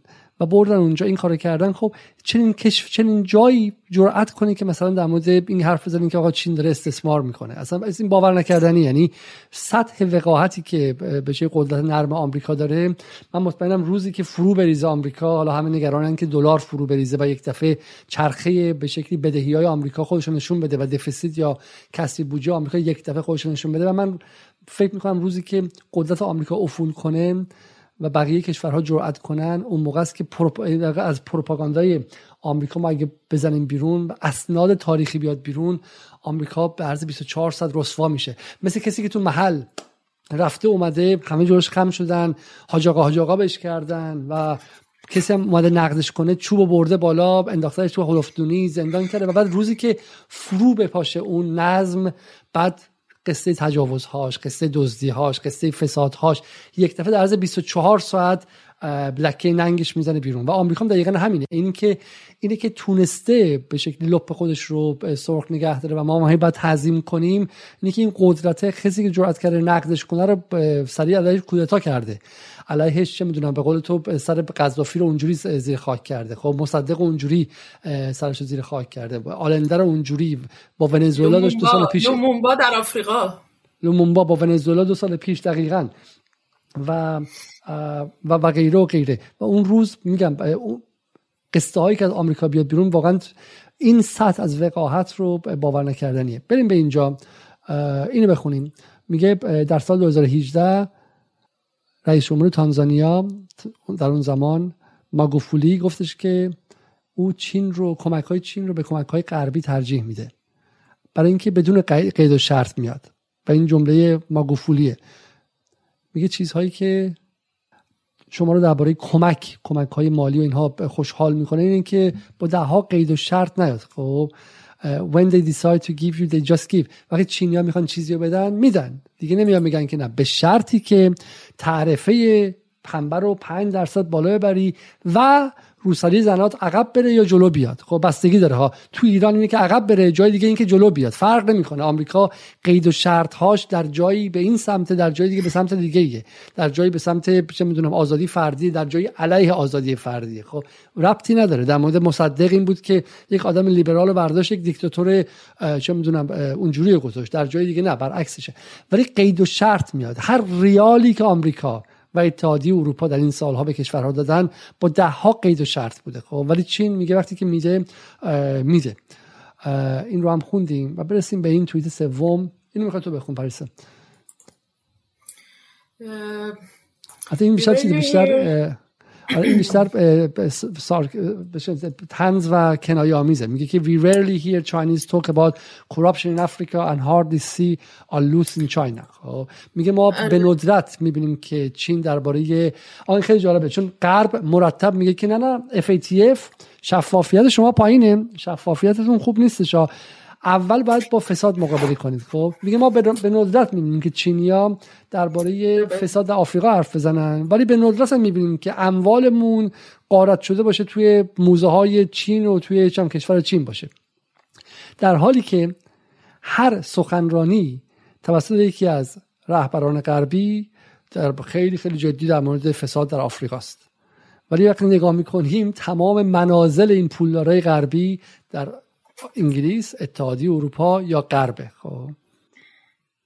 آره دیگه میگه تمام دارایی هاشون انده دزدیدن و تاراج کردن قارت کردن بردن اونجا انبار کردن. همه دارایی ما اونجاست. یعنی در واقع خیلی کنایه جالبی هم داره می‌زنه نسبت به این قضیه که اون چیزی که تحت عنوان توسعه مرکز یا جهان اولی ها یا کشورهای پیشرفته و توسعه یافته می‌بینیم که خودشون رو خیلی به نوعی تافته جدا بافته می‌دونن که انگار اینها از یک استعداد و یک نبوغ ویژه‌ای برخوردار بودن برای اینکه پیشرفت بکنن در جهان.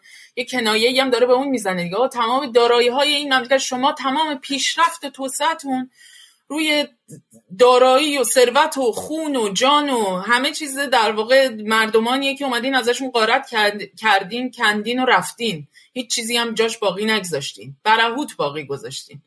بیابان کردین. جاده هایی که اومدین ساختین معادن رو استخراج کردین طلاهاشو بردین الماسشو بردین. معدن خالی شده دیگه جاده رو بازسازی نکردین. این خیلی خوبه آره دقیقا, خیلی عالیه. این هم خیلی خوبه به من. اینم خیلی عالیه. آره بخون اینا آره میگه که برخلاف ایالات متحده و انگلیس و اتحادیه اروپا به خاطر میاریم که روسیه و چین هرگز سیاهان آفریقایی رو به بردگی نکشوندن. اینو داره در جواب کسایی میگه که در جواب اون کسی که توییت رو در واقع ازش نقل قول کرده داره میاره که میگه که اینها اون برگشته گفته که آیا مثلا روسیه و چین می‌تونن دوستان خوبی برای مردم آفریقا باشن؟ نگاه کنید ببینید که دارن با مردم خودشون چه جوری رفتار می‌کنن. یعنی اینکه روسیه و چین دو تا دیکتاتور هستن دو تا کشور دیکتاتورن. که مثلا با مردم خودشون دارن اونجوری می‌کنن. چه انتظاری دارین؟ فکر می‌کنین با مردم آفریقا خوب خواهند بود؟ اونم داره میگه حالا برخلاف آمریکا و انگلیس و اتحادیه اروپا ما به خاطر عالیه که عالیه. کشورهایی که کشورهایی که میلیون میلیون میلیون کشتن. میگم ما اصلا تو ایران کافیه که تاریخ چگونه ساخته شدن آمریکا و حجم رفتن الان من دفعه نشون میدم تو برنامه حجم رفتن و به شکل انتقال انتقال بردگان رو از آفریقا این دزدیدن آدم ها رو نشون بدیم اونجا. و اینها میان میگن که نگاه کنین چین و روسیه با کشور خودشون چه کار می‌کنن؟ این کشورهایی که حافظه دارن. این خیلی نکته مهمیه که حافظه ما رو دارن میشورن و چگونه می‌خوان به شکلی تاریخ ما رو پاک کنن و از بین ببرن. همینه دیگه. خب یه نکته این. حالا من دو تا چیز دیگه می‌خوام نشون بدم. یکی در مورد پاسخ به تله بدهیه. من فکرم که این نقشه خیلی نقشه خوبیه که اینو توضیح میده. و اون هم به شکلی اینه که چگونه چین با بدهیاش رفتار کرده برخلاف همه ادعاهایی که شده. خب این ماده خود دوشه بله فکر کنم. درسته؟ این آره. جالبه. یعنی اینا حال به حال مجبورن که نسبت به بعضی از این واقعیت ها اعتراف هم بکنن دیگه. یعنی به حال از یه جایی به بعد وقتی که فکر می‌کنن که دیگه اون روی کرد و اون حالا بخشی از ایالات متحده سراحتا سیاست جنگی داره علیه چین. بخش دیگری از ایالات متحده هستش که میگه نه ما باید اینا رو در خودمون حزم و ادغام بکنیم. یعنی اون چه که در تمام این دهه های گذشته اینا در مقابلش مقاومت کردن یعنی اینها هیچ وقت حاضر نبودن که چین رو به طور واقعی مثلا بخشی از اون بلوک انحصاری خودشون بکنن. به چین اعتماد نداشتن هرگز. هیچ وقت چین در کنار ژاپن تو بلوک انحصاری در واقع این دولت های سرمایه‌داری آمریکا اتحادیه اروپا و ژاپن قرار نگرفت. چون اینا به چین اعتماد ندارن. به وضوح.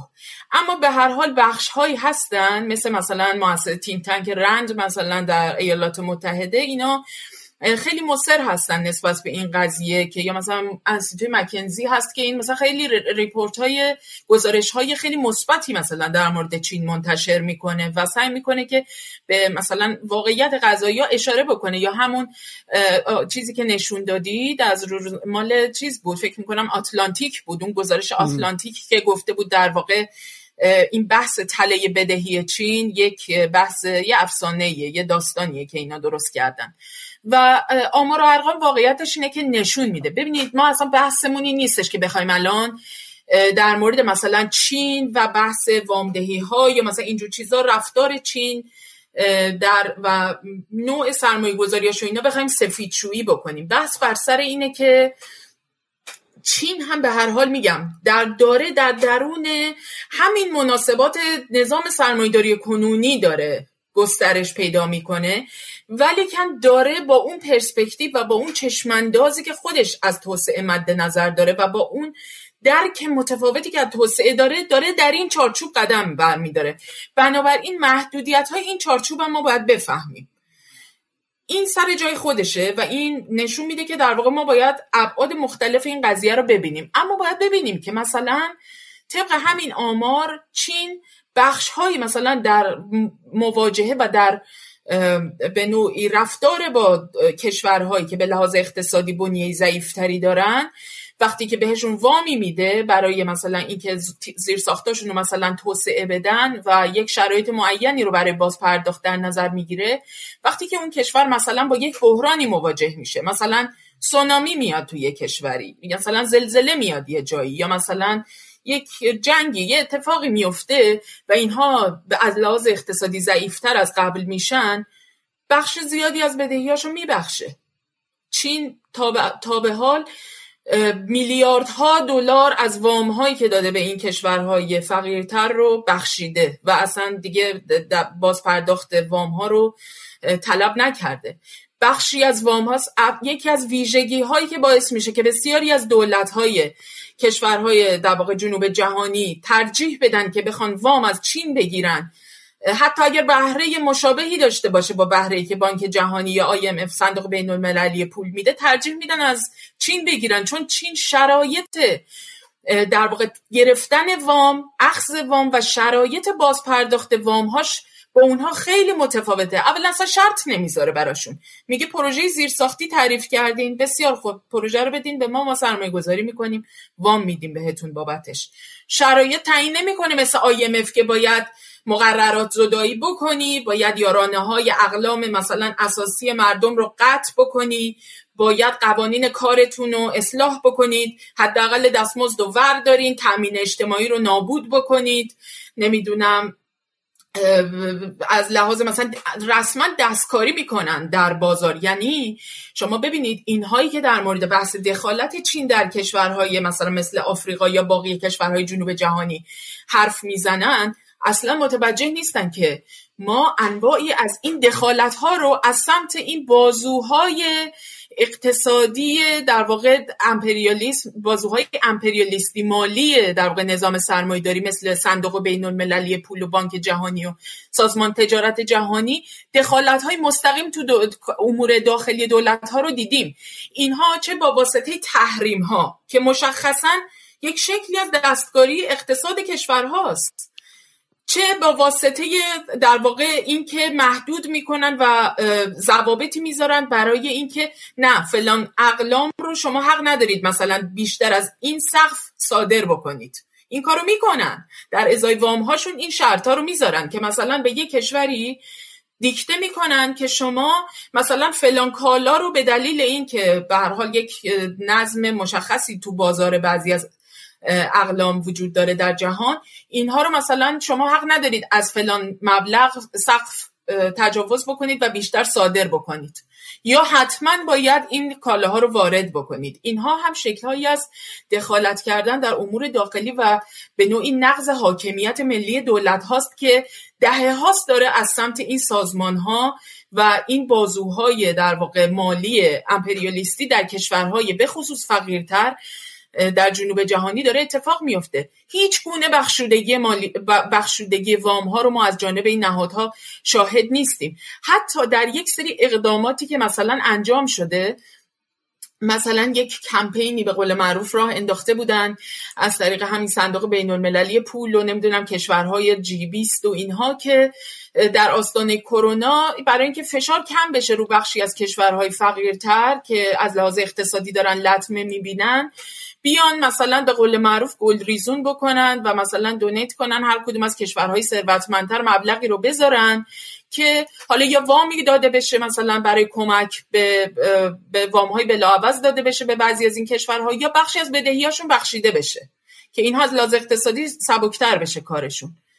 این هم به ابتکار چین بوده. یعنی چینی که هنوز در چارچوب به هر حال این سازمان ها هم داره فعالیت می‌کنه ضمن اینکه داره به شکل موازی مثلا سازمان های اعتباری مالی و بانک های مطلوب خودش رو داره تاسیس کرده و داره جلو می‌بره توسعه میده. در قالب اون سازمان ها هم چنین اقداماتی انجام میده و خودش جز دولت ها یکی از بالاترین مبالغ رو اختصاص میده به این پروژه ها و این کارزار. و به حال این نمودار هم نشون میده دیگه که چقدر اینها منعطف هستن در وام هاشون میگه که 16 مورد وام رو write off کرده یعنی اصلا گفته بخشیده. 11 تا رو deferral انجام داده یا به تعویق انداخته. 6 تا در جریان. 4 تا رو refinance کرده. 4 تا رو شکلی renegotiate کرده و دوباره شرایط باز پرداختشون رو در موردش مذاکره کردن. مذاکره کردن و چهار تا هم جریمه کرده بهشون دیگه وام نده. ببین خیلی فرق داره. به چهار تاشون گفته بگه ببین تو حسابت خیلی بده خوردی و بردی و مثلا چند فساد داشتی من به دیگه وام نمیدم. پول خودم به وام نمیدم. خیلی متفاوته.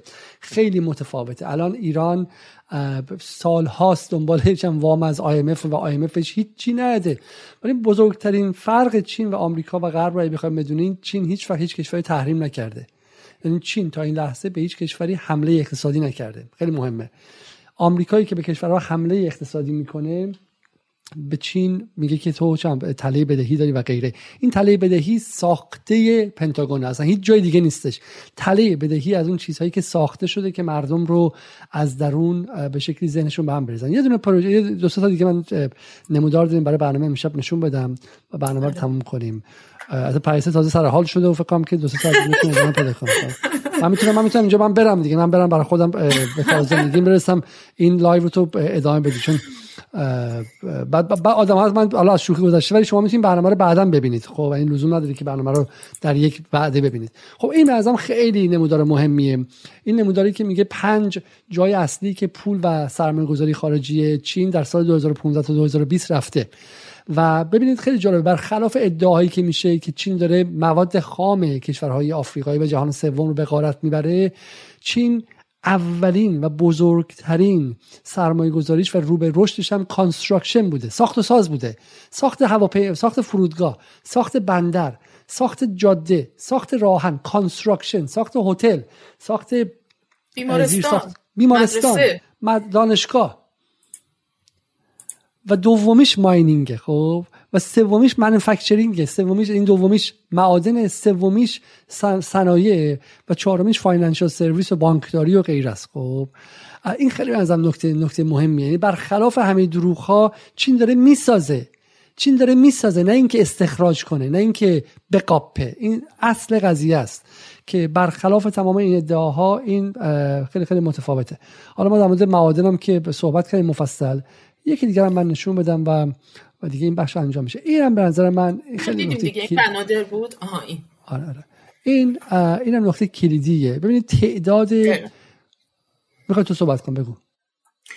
این ببینید یه چیز یکی دیگه از این کلیشه هایی که خیلی در مورد چین گفته میشه اینه که مثلا چین میره یه جای سرمایه گذاری می‌کنه و بر میداره مثلا نیروی کار خودش رو هم با خودش می‌بره. یعنی نمی‌گذاره که نیروی کار بومی به کار گرفته بشن.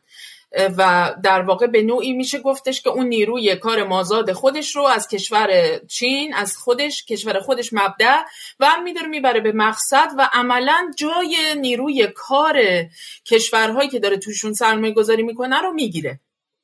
خب اولا که این نمودار کاملا داره نشون میده که تعداد در واقع کارگران چینی که دارن در آفریقا در پروژه های مختلف زیرساختی دارن کار می‌کنند روند در واقع به نوعی میشه گفت نزولی شده. یعنی تا سال 2020 که داریم میایم به جز حالا اون وقفه اون وسط که اتفاق افتاده که احتمالا این رو هم باید بررسی کرد. چون واقعیتش اینه که یه بخشی از این پروژه ها هستش که به یک نیروی متخصص و مثلا ماهری ممکن احتیاج داشته باشه.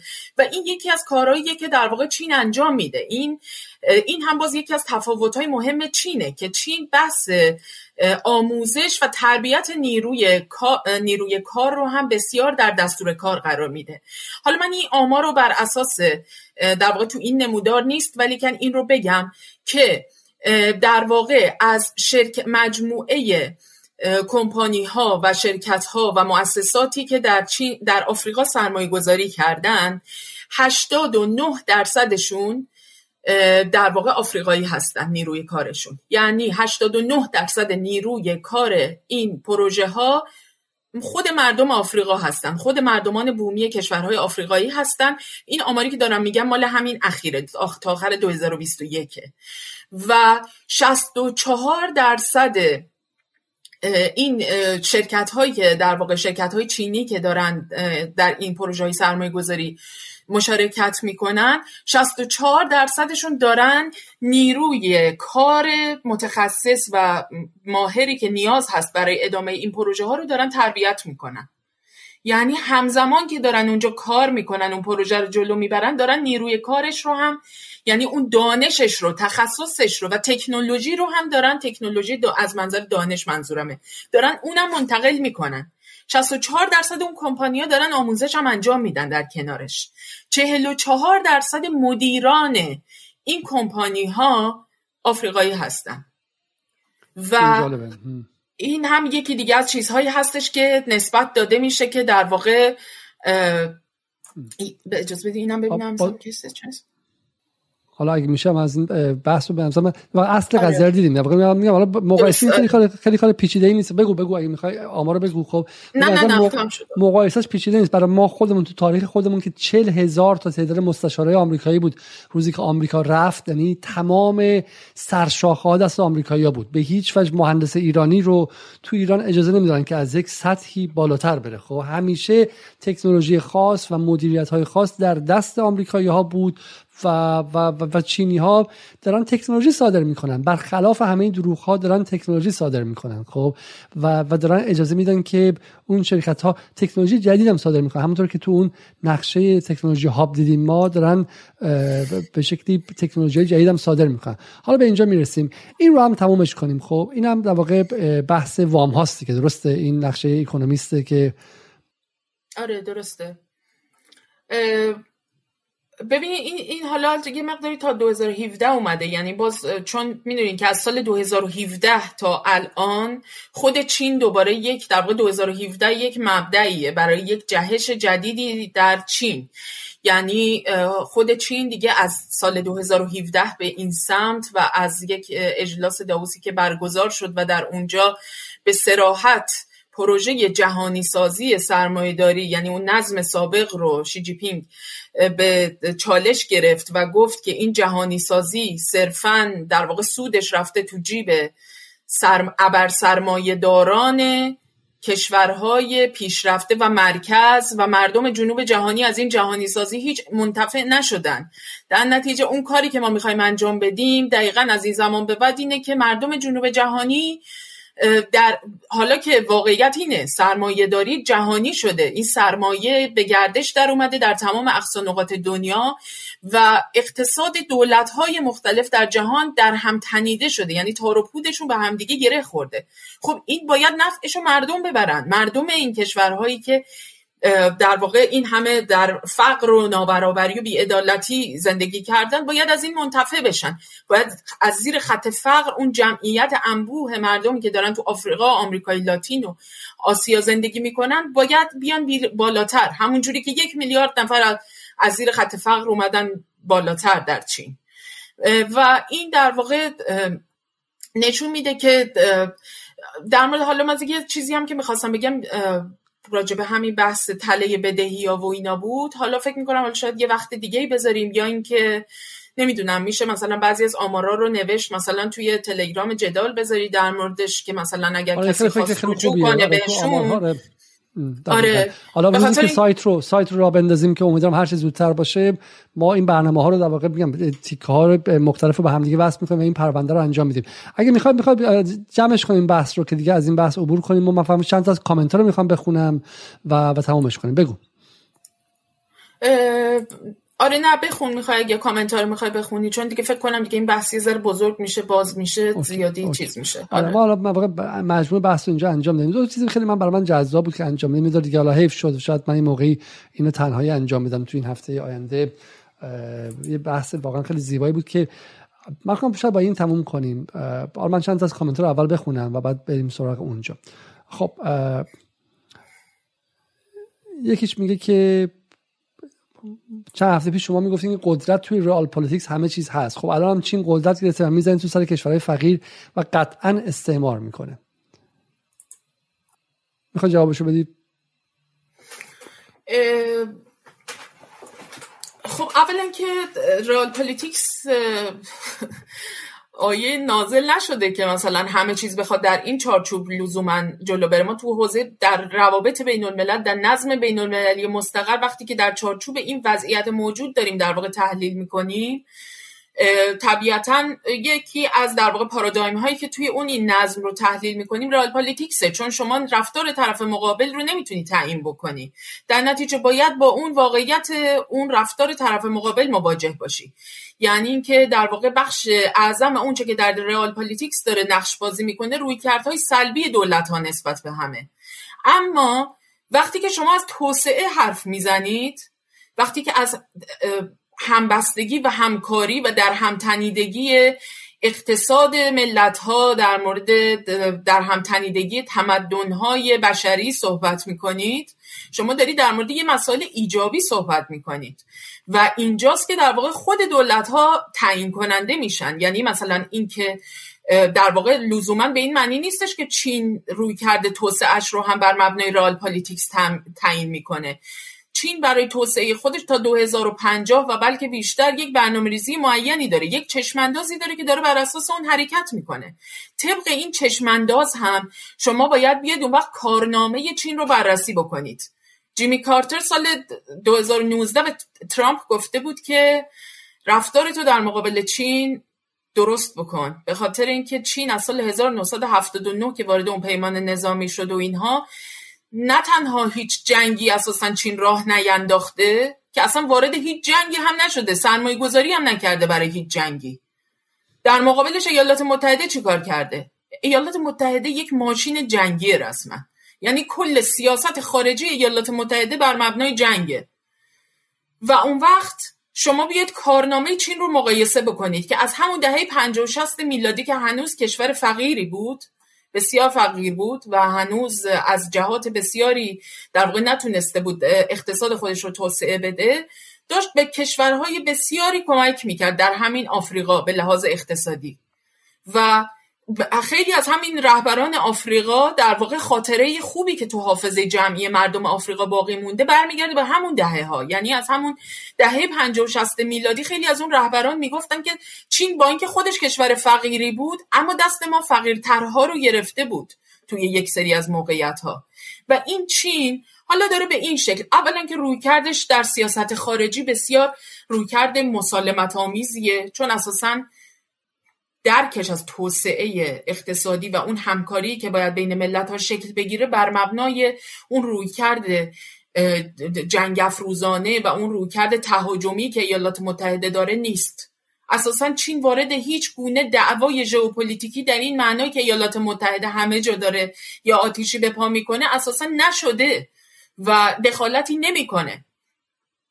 تمام تلاشش هم این هستش که در واقع یک شکلی از ثبات و امنیت رو به روابط مناطق استراتژیکی که براش مهمه و در چارچوب اون پروژه های عظیمی که مد نظرش داره می‌خواد اینا رو جلو ببره اون ثبات و امنیت رو برقرار بکنه. روی کردش رو تو خود منطقه ما نگاه بکنید.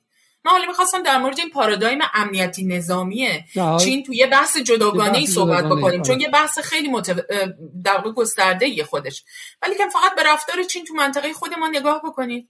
در قبال دولت های مختلفی که با همدیگه حالا چه رقابت چه تخاصم چه دشمنی های دیرینه یا مثلا اخیری دارن ببینید که چه رفتاری می‌کنه و چطور سعی می‌کنه که به نوعی اینها رو حل بده به سمت شکلی از همکاری منطقه‌ای به شکلی از پیوسته و در هم تنیده کردن مناسبات اقتصادیشون برای اینکه بتونن یک بلوکی رو تشکیل بدن که ضمن ثبات نهایتا تو اون پروژه کمربند و راه براشون خیلی براش خیلی اهمیت داره دیگه که بتونه تمام این گذرها این کریدورها رو بتونه امن بکنه.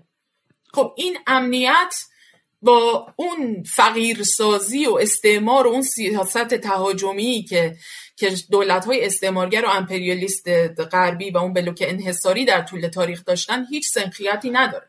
یه سوالی که مطرح میشه واقعا اینو باید بهش مفصلتر جواب بدیم. میگه چین اول راه آمریکا هم اولش مترقی بود. خب این رو حالا ما تو این برنامه توضیح داده بود. اگر که توضیح بدم که این مترقی بود آمریکا من خیلی ممنون هیروشیما و ناکازاکی. دوره هیروشیما و ناکازاکی.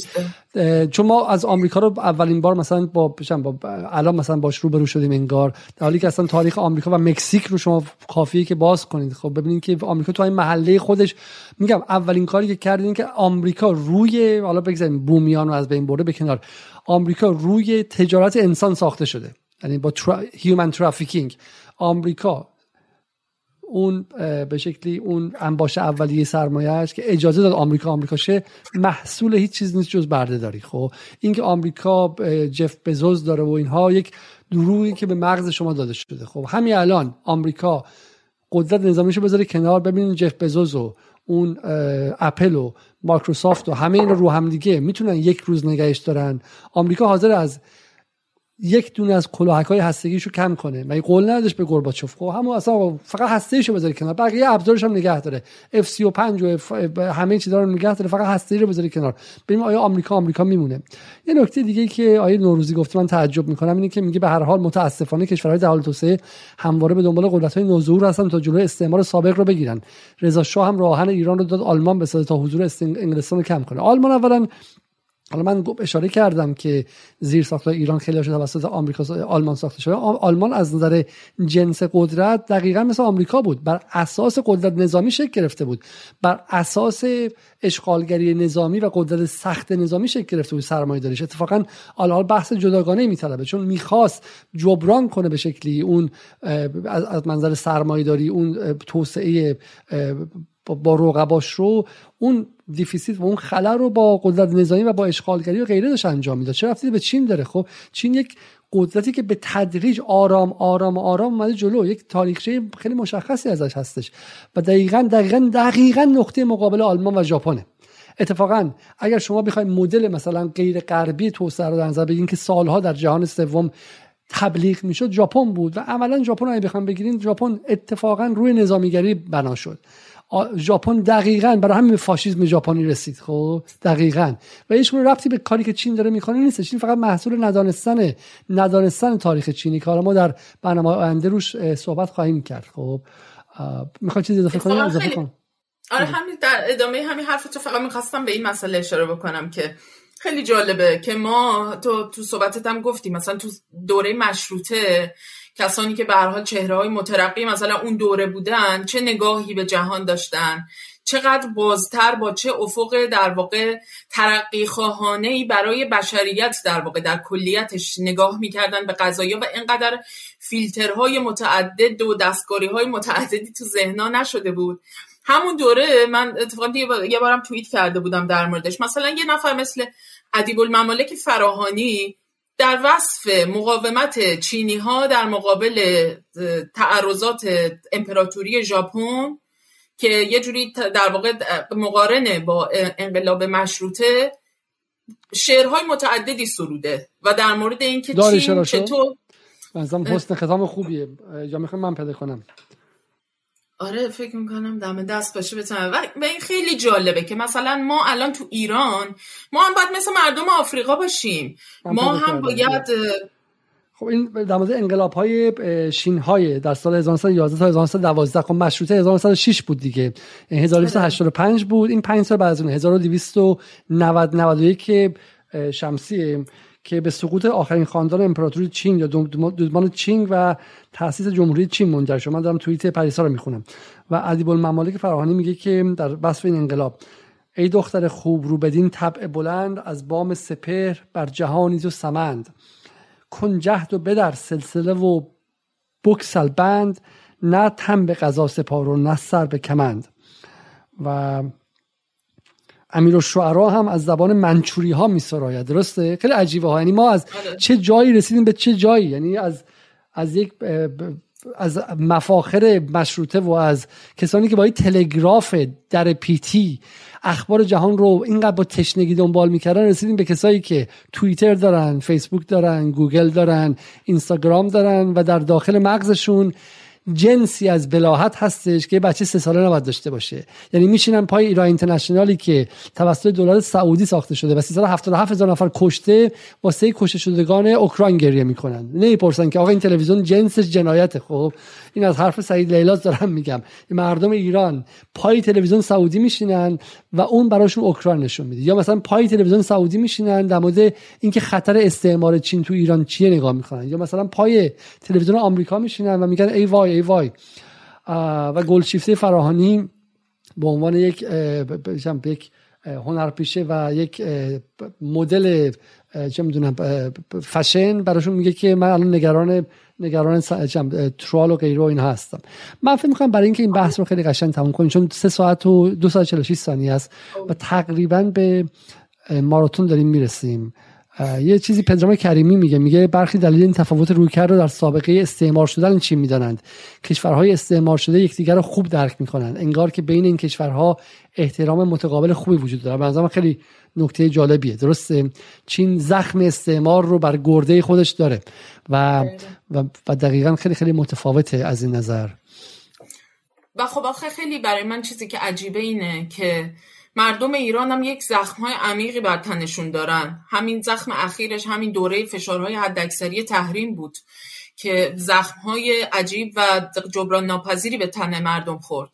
ولی با این حال به چینی فهاشی می‌کنن و به چینی بدگمانن که تو همین دوره فشارهای حداکثری نفت ما رو می‌خرید. حالا گیریم که با تخفیف یا مثلا پایین تر از قیمت و به هر حال باعث می‌شد که ما بتونیم زیر بار این فشار تحریم ها فرو نپاشه ایران و به هر حال جان به در ببریم. و کشوری که با ما اینجور رفتار کرده در مقابلش در باید یک همچین نگاه ها و یک همچین درکی رو در مقابل کارنامهش سابقه تاریخیش تمام اون چیزی که در واقع پشت سرش هستش یه همچین نگاهی باشه و تسلیم تمام این تبلیغات منحط رسانه های داخلی و خارجی و اینها بشن. ولی کن این واقعیت آشکار رو نبینن. خیلی عجیبه. آقا میگه عجیبه. با رسانه های رسمی جمهوری اسلامی چی کار کردن؟ صدا سیمایی که این همه پول می‌گیره چه غلطی کرده؟ خب یک دونه برنامه درباره چین جدید ساخته یک دونه برنامه در مورد سازمان آموزش چین ساخته. توضیح داده چگونه چین تونست 500 میلیون نفر رو طبقه متوسط کنه. توضیح داده که چین چگونه تونست فقر رو در کشور خودش کلا ریشه کن کنه. توضیح داد چگونه در چین آدم ها از بیماری های ساده نمیمیرن. شاید سود جمهوری اسلامی نیسته چون جمهوری اسلامی هم انقلاب 57 قرار بود این کارها رو کنه اما بریم تو روستاهای فقیر الان آدم ها دارن باز بیماری های ساده می‌گیرن تو ایران. خب آدم ها الان هنوز تو مدارسی میشینن که کپر و آتش سوزی میشه. خب و چین اونها رو اونها رو روشکن کرد. چین برای کشور خودش اونها رو روشکن کرد و یه طبقه متوسطی ساخت که بتونن قدرت جهانی بشن. قدرت جهانی شدن چین مثل آمریکا نبود که مردمش تو خیابون دارن میخوابن و چم تعداد بی خانمان ها و تعداد کسایی که دارن تو جاده زندگی می‌کنن توی کاروان ها داره هر روز زیادتر میشه با وضعی که بعد چه می‌دونم خونهشون بفروشن بتونن انسولین بچهشون رو بدن. خب چین اتفاقا در داخل خودش متوازن بود و نسبت به کشورهایی هم که باش کار کردن متوازن بود و به یک کشور هم حمله نظامی نکرد. خب حتی اگر ما ما که جمع چیزی نیستیم در مقایسه توی سوریه دخالت داریم می‌کنیم توی هم چهار تا کشور دیگه هستیم خب. ولی چین تا به حال همون میزان دخالت نظامی هم نکرده. با این عظمت اقتصادی که داره و شاید منفعت صدا و سیمای ایران نیستش که از چین تصویری متوازن بده. و منفعتش نیست که توضیح بده چگونه می‌توان چگونه می‌توان نظمی داشت که به شدت ضد آمریکایی باشه. و همزمان هم همزمان هم در داخل مردمش فقیر نباشن و غیر بگذاریم که در همین برنامه های جدال آقای فعاد ایزدی اومد گفتش که نه چون چین و آمریکا با هم اختلاف مبنایی ندارن اما ما اختلاف تمدنی داریم. من گفتم چه اختلاف تمدنی داری؟ چینی که داره نظم قدرت رو عوض می‌کنه آمریکا رو داره کاری می‌کنه که به بیچارگی برسه و کشورهای معمولی هم دارن می‌بینن که آقا اصلا وقتی چنین نظمی ممکنه من واسه چی برم بغل آمریکا وایسم؟ که یا کودتا می‌خواد یا تحریم می‌خواد یا حمله نظامی می‌خواد یا اشغال مستقیم می‌خواد یا با پهباد می‌خواد از بچه با جویستیک از ویرجینیا سر من بمب بفرسته خب؟ یا تهدید تو IMF و WTO می‌خواد که اخراجت می‌کنم و غیره خب؟ من میرم به نظمی که غیر آمریکایی بپیوندم ولی فعاد ایزدی میگه نه نه آمریکا و چین از یک نظم تبعیت می‌کنن ولی ما نه چون ما نظممون توش روسری داره. ببین من به عنوان کسی که وایستادم اینجا آدم مذهبی هم نیستم اما از ارزش های یعنی از حق حاکمیت مردم ایران و, تق... و این حقی که خودشون ارزش های خودشون عوض کنن. وقتی می‌خوان دفاع کردم یعنی من تو انگلیسش هم به خاطر حجاب زنان انگلیسی مسلمان انگلیسی خودک خوردم. یعنی من جلوی شخصا جلوی وایت چپل ماست جلوی مسجد انگلیس به عنوان کسی که مقابل فاشیستا وایسادیم و کتک خوردیم. خب نه خودم مذهبی بودم نه خانوادم رو حجاب داشته و غیره. از حق ایرانیا برای اینکه آمریکا بهشون نگه مسیح النجا بهشون نگه که حجاب چیکار کنین دفاع می‌کنم. خب اما این نگاهی که تئوریسین ایرانی داره که میگه نه چین و آمریکا با هم اختلافشون زرگریه. اما جمهوری اسلامی و آمریکا بعد جمهوری اسلامی تو نگاه می‌کنیم از تهران آمریکایی تر نداریم ما. تو واشنگتن تو واشنگتن نیویورک شاپینگ مال انزه تهران نیستش. یه نظمی ساخته که فقط شاپینگ مال مثل هلدینگ که قرض میدن به همون شکل نداشته باشی میان ورشکستت می‌کنن و غیره. اتفاقا تهران تهران باید بترسیم که خیلی خیلی آمریکایی شده. ولی چین داره نظم آمریکا رو از درون از بین می‌بره. نه اینکه ما چه می‌دونم چیز بشه ولی این ساده انگاری دارم به شما میگم که اصل قضیه رو نگرفتن و و برای همین هم هستش که توی ایران می‌بینید که حسن روحانی جرأت می‌کنه که سال 2016 مقابل چین بیسته و با به شکلی پس سینهشون بزنه و بیرونشون کنه. چون حزب اللهی جماعت هم که به بیت رهبری هم رفت و آمد داره اونم نفهمیده نظم جهانی داره به کدوم سمت میره. اونم فکر می‌کنه نظم فقط نظم نظامیه و نفهم بنیان نظامیگری رو نفهمیده که زیرش یک بنیان مهمتره که به اقتصاد و توسعه و عدالت در اون المان ها می‌رسه و اون رو هم اون نگرفته. خب برای همینه که دو طرف قضیه یک دفعه مثلا می‌بینیم که مقابل روسیه سفارایی می‌کنن دو طرف قضیه مقابل چین سفارایی می‌کنن. الان تو ایران غربگرایی دیگه مال اصلاح طلب نیستش. عمق بیت رهبریه. علی اکبر ولایتیه آقای چه می‌دونم خرازیه. تیکه تیکه محافل داخل بیت رهبری هن که دوست دارن برجام هر لحظه زودتر انجام شه. یک ثانیه به تعویق نیفته. خب برای اینکه فکر می‌کنن که آینده جهان در نهایت اونه. غربگرایی در ایران تا عمق فرو رفته و به عبارتی سختی کار ما در جدال هم همینه.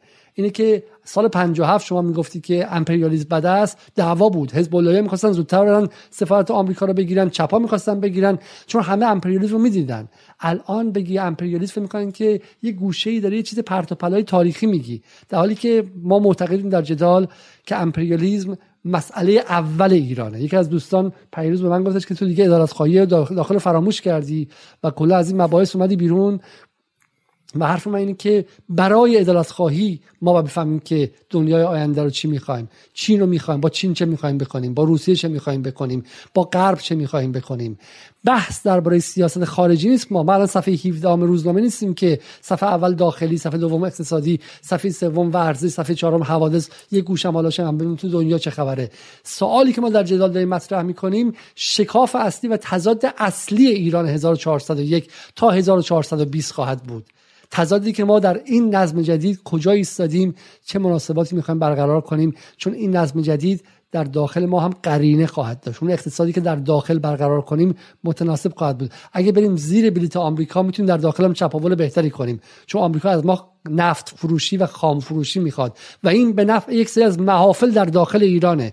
محافل قدرت این غربگرایی رو در بی بی سی شما نبینید در ایران اینترنشنال نبینید. در روزنامه های جمهوری اسلامی و قدس سوال نمی‌دونم اسم نمی‌خوام ببرم خب در روزنامه هایی ببینید که جای مهر تا عمق مغزشون فرو رفته خب و تسبیح از دستشون نمیفته و حاجاقا حاجاقا از دستشون نمیفته اونها هم نفعشون رفتن به زیر نفت فروشی و خام فروشی و غرب و IMF و جاهای دیگه است. باید خیلی خیلی مراقب بود. این غرب دیگر چیزی نیست که خیلی ظاهرش ما بتونیم ببینیم خب غرب رو باید خیلی غرب خودش رو استتار کرده این روزها و امپریالیزم هم خودش رو استتار کرده و این به این معنی نیستش که مسئله امپریالیزم مسئله متعلق به گذشته است.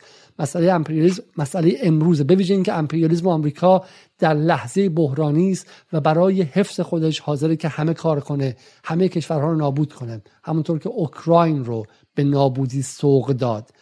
و این دقیقا لحظه است که اگر ما نفهمیم اوکراین بعدی می‌تونیم ما باشیم. پریسا جان جمله آخر رو بگو که این بحث رو تموم کنیم.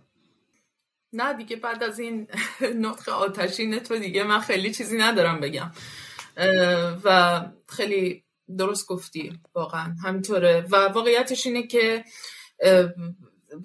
ویژگی دوره های گذار و این تغییرات بنیادینی که در نظم جهان اتفاق میفته اینه که دیگه نمیشه خونسا و در میانه وایساد. بنابراین واقعیت قضیه اینه که باید با چشم باز دید و انتخاب کرد و تصمیم گرفت که می‌خوایم کجا بیستیم یعنی این به سرنوشت یک ملت یک مردمی و بلکه ملت هایی در اطراف ما در اون منطقه در واقع گره خورده و می‌تونه تعیین کننده باشه. در این جنگی که به نظر من حالا جنگ زیر ظاهرش اینه که یه جنگ زیر ساختی بین ایالات متحده و چینه در حال حاضر.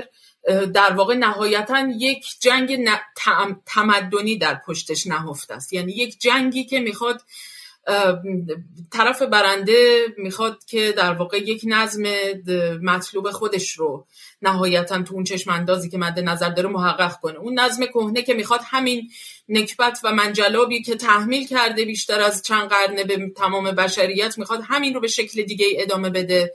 ولی کن گرچه هیچ زمانتی وجود نداره و هیچ چک سفیدی در طول تاریخ نمیشه در مورد تحولات و روندهای سیاسی و تاریخی داد اما به هر حال یک چشماندازی هم گشوده شده که ممکنه واقعا به تغییر سرنوشت بشریت منجر بشه. و این چیزیه که گرچه در دور نماست ولی کن لاقل انقدر خوششانس هستیم که نسبت به مثل پنج سال گذشته خیلی ناامید نیستیم و یه نوری انگار اون ته در دور دستا داره انگار دیده میشه اگر که بتونیم که به سمتش حرکت بکنیم. مرسی ازت من با این جمله تمام می‌کنم که امروز امپریالیستی ترین شعار نه شرقی نه غربیه یعنی همه کسانی که می‌خواهند همچنان در این چیزی که پریسا گفتش که وسط بازی عملا غیر ممکنه کسانی که همچنان می‌خوان نظم قدیم رو حفظ کنن دیگه جرئت ندارن بگن که آمریکایی شیم دیگه دیگه یک دیگه نمی‌تونن بعد از برجام نمی‌تونن.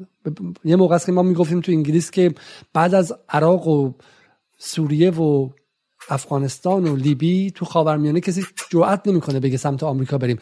غربگراهای ایران جرأت کردن. غربگراهای ایران جرأت کردن. برجام بعد از لیبی و سوریه و به شکلی عراق و افغانستان اتفاق افتاد. خب این با تاخیر با تاخیر و خیلی آسونه. یعنی دولت انگلیس 20 میلیون دلار در سال خرج کرد. یه بی بی سی تموم. حافظه کلا شسته شد. خب ولی ولی به خاطر این تجربه داخلی ما از برجام جرأت ندارن بگن که آمریکا آمریکا چی میگن؟ میگن نه شرقی نه غربی. در پشت نه غربی نه شرقی نه شرقی نه غربی هیچ چیز نیست مطلقا.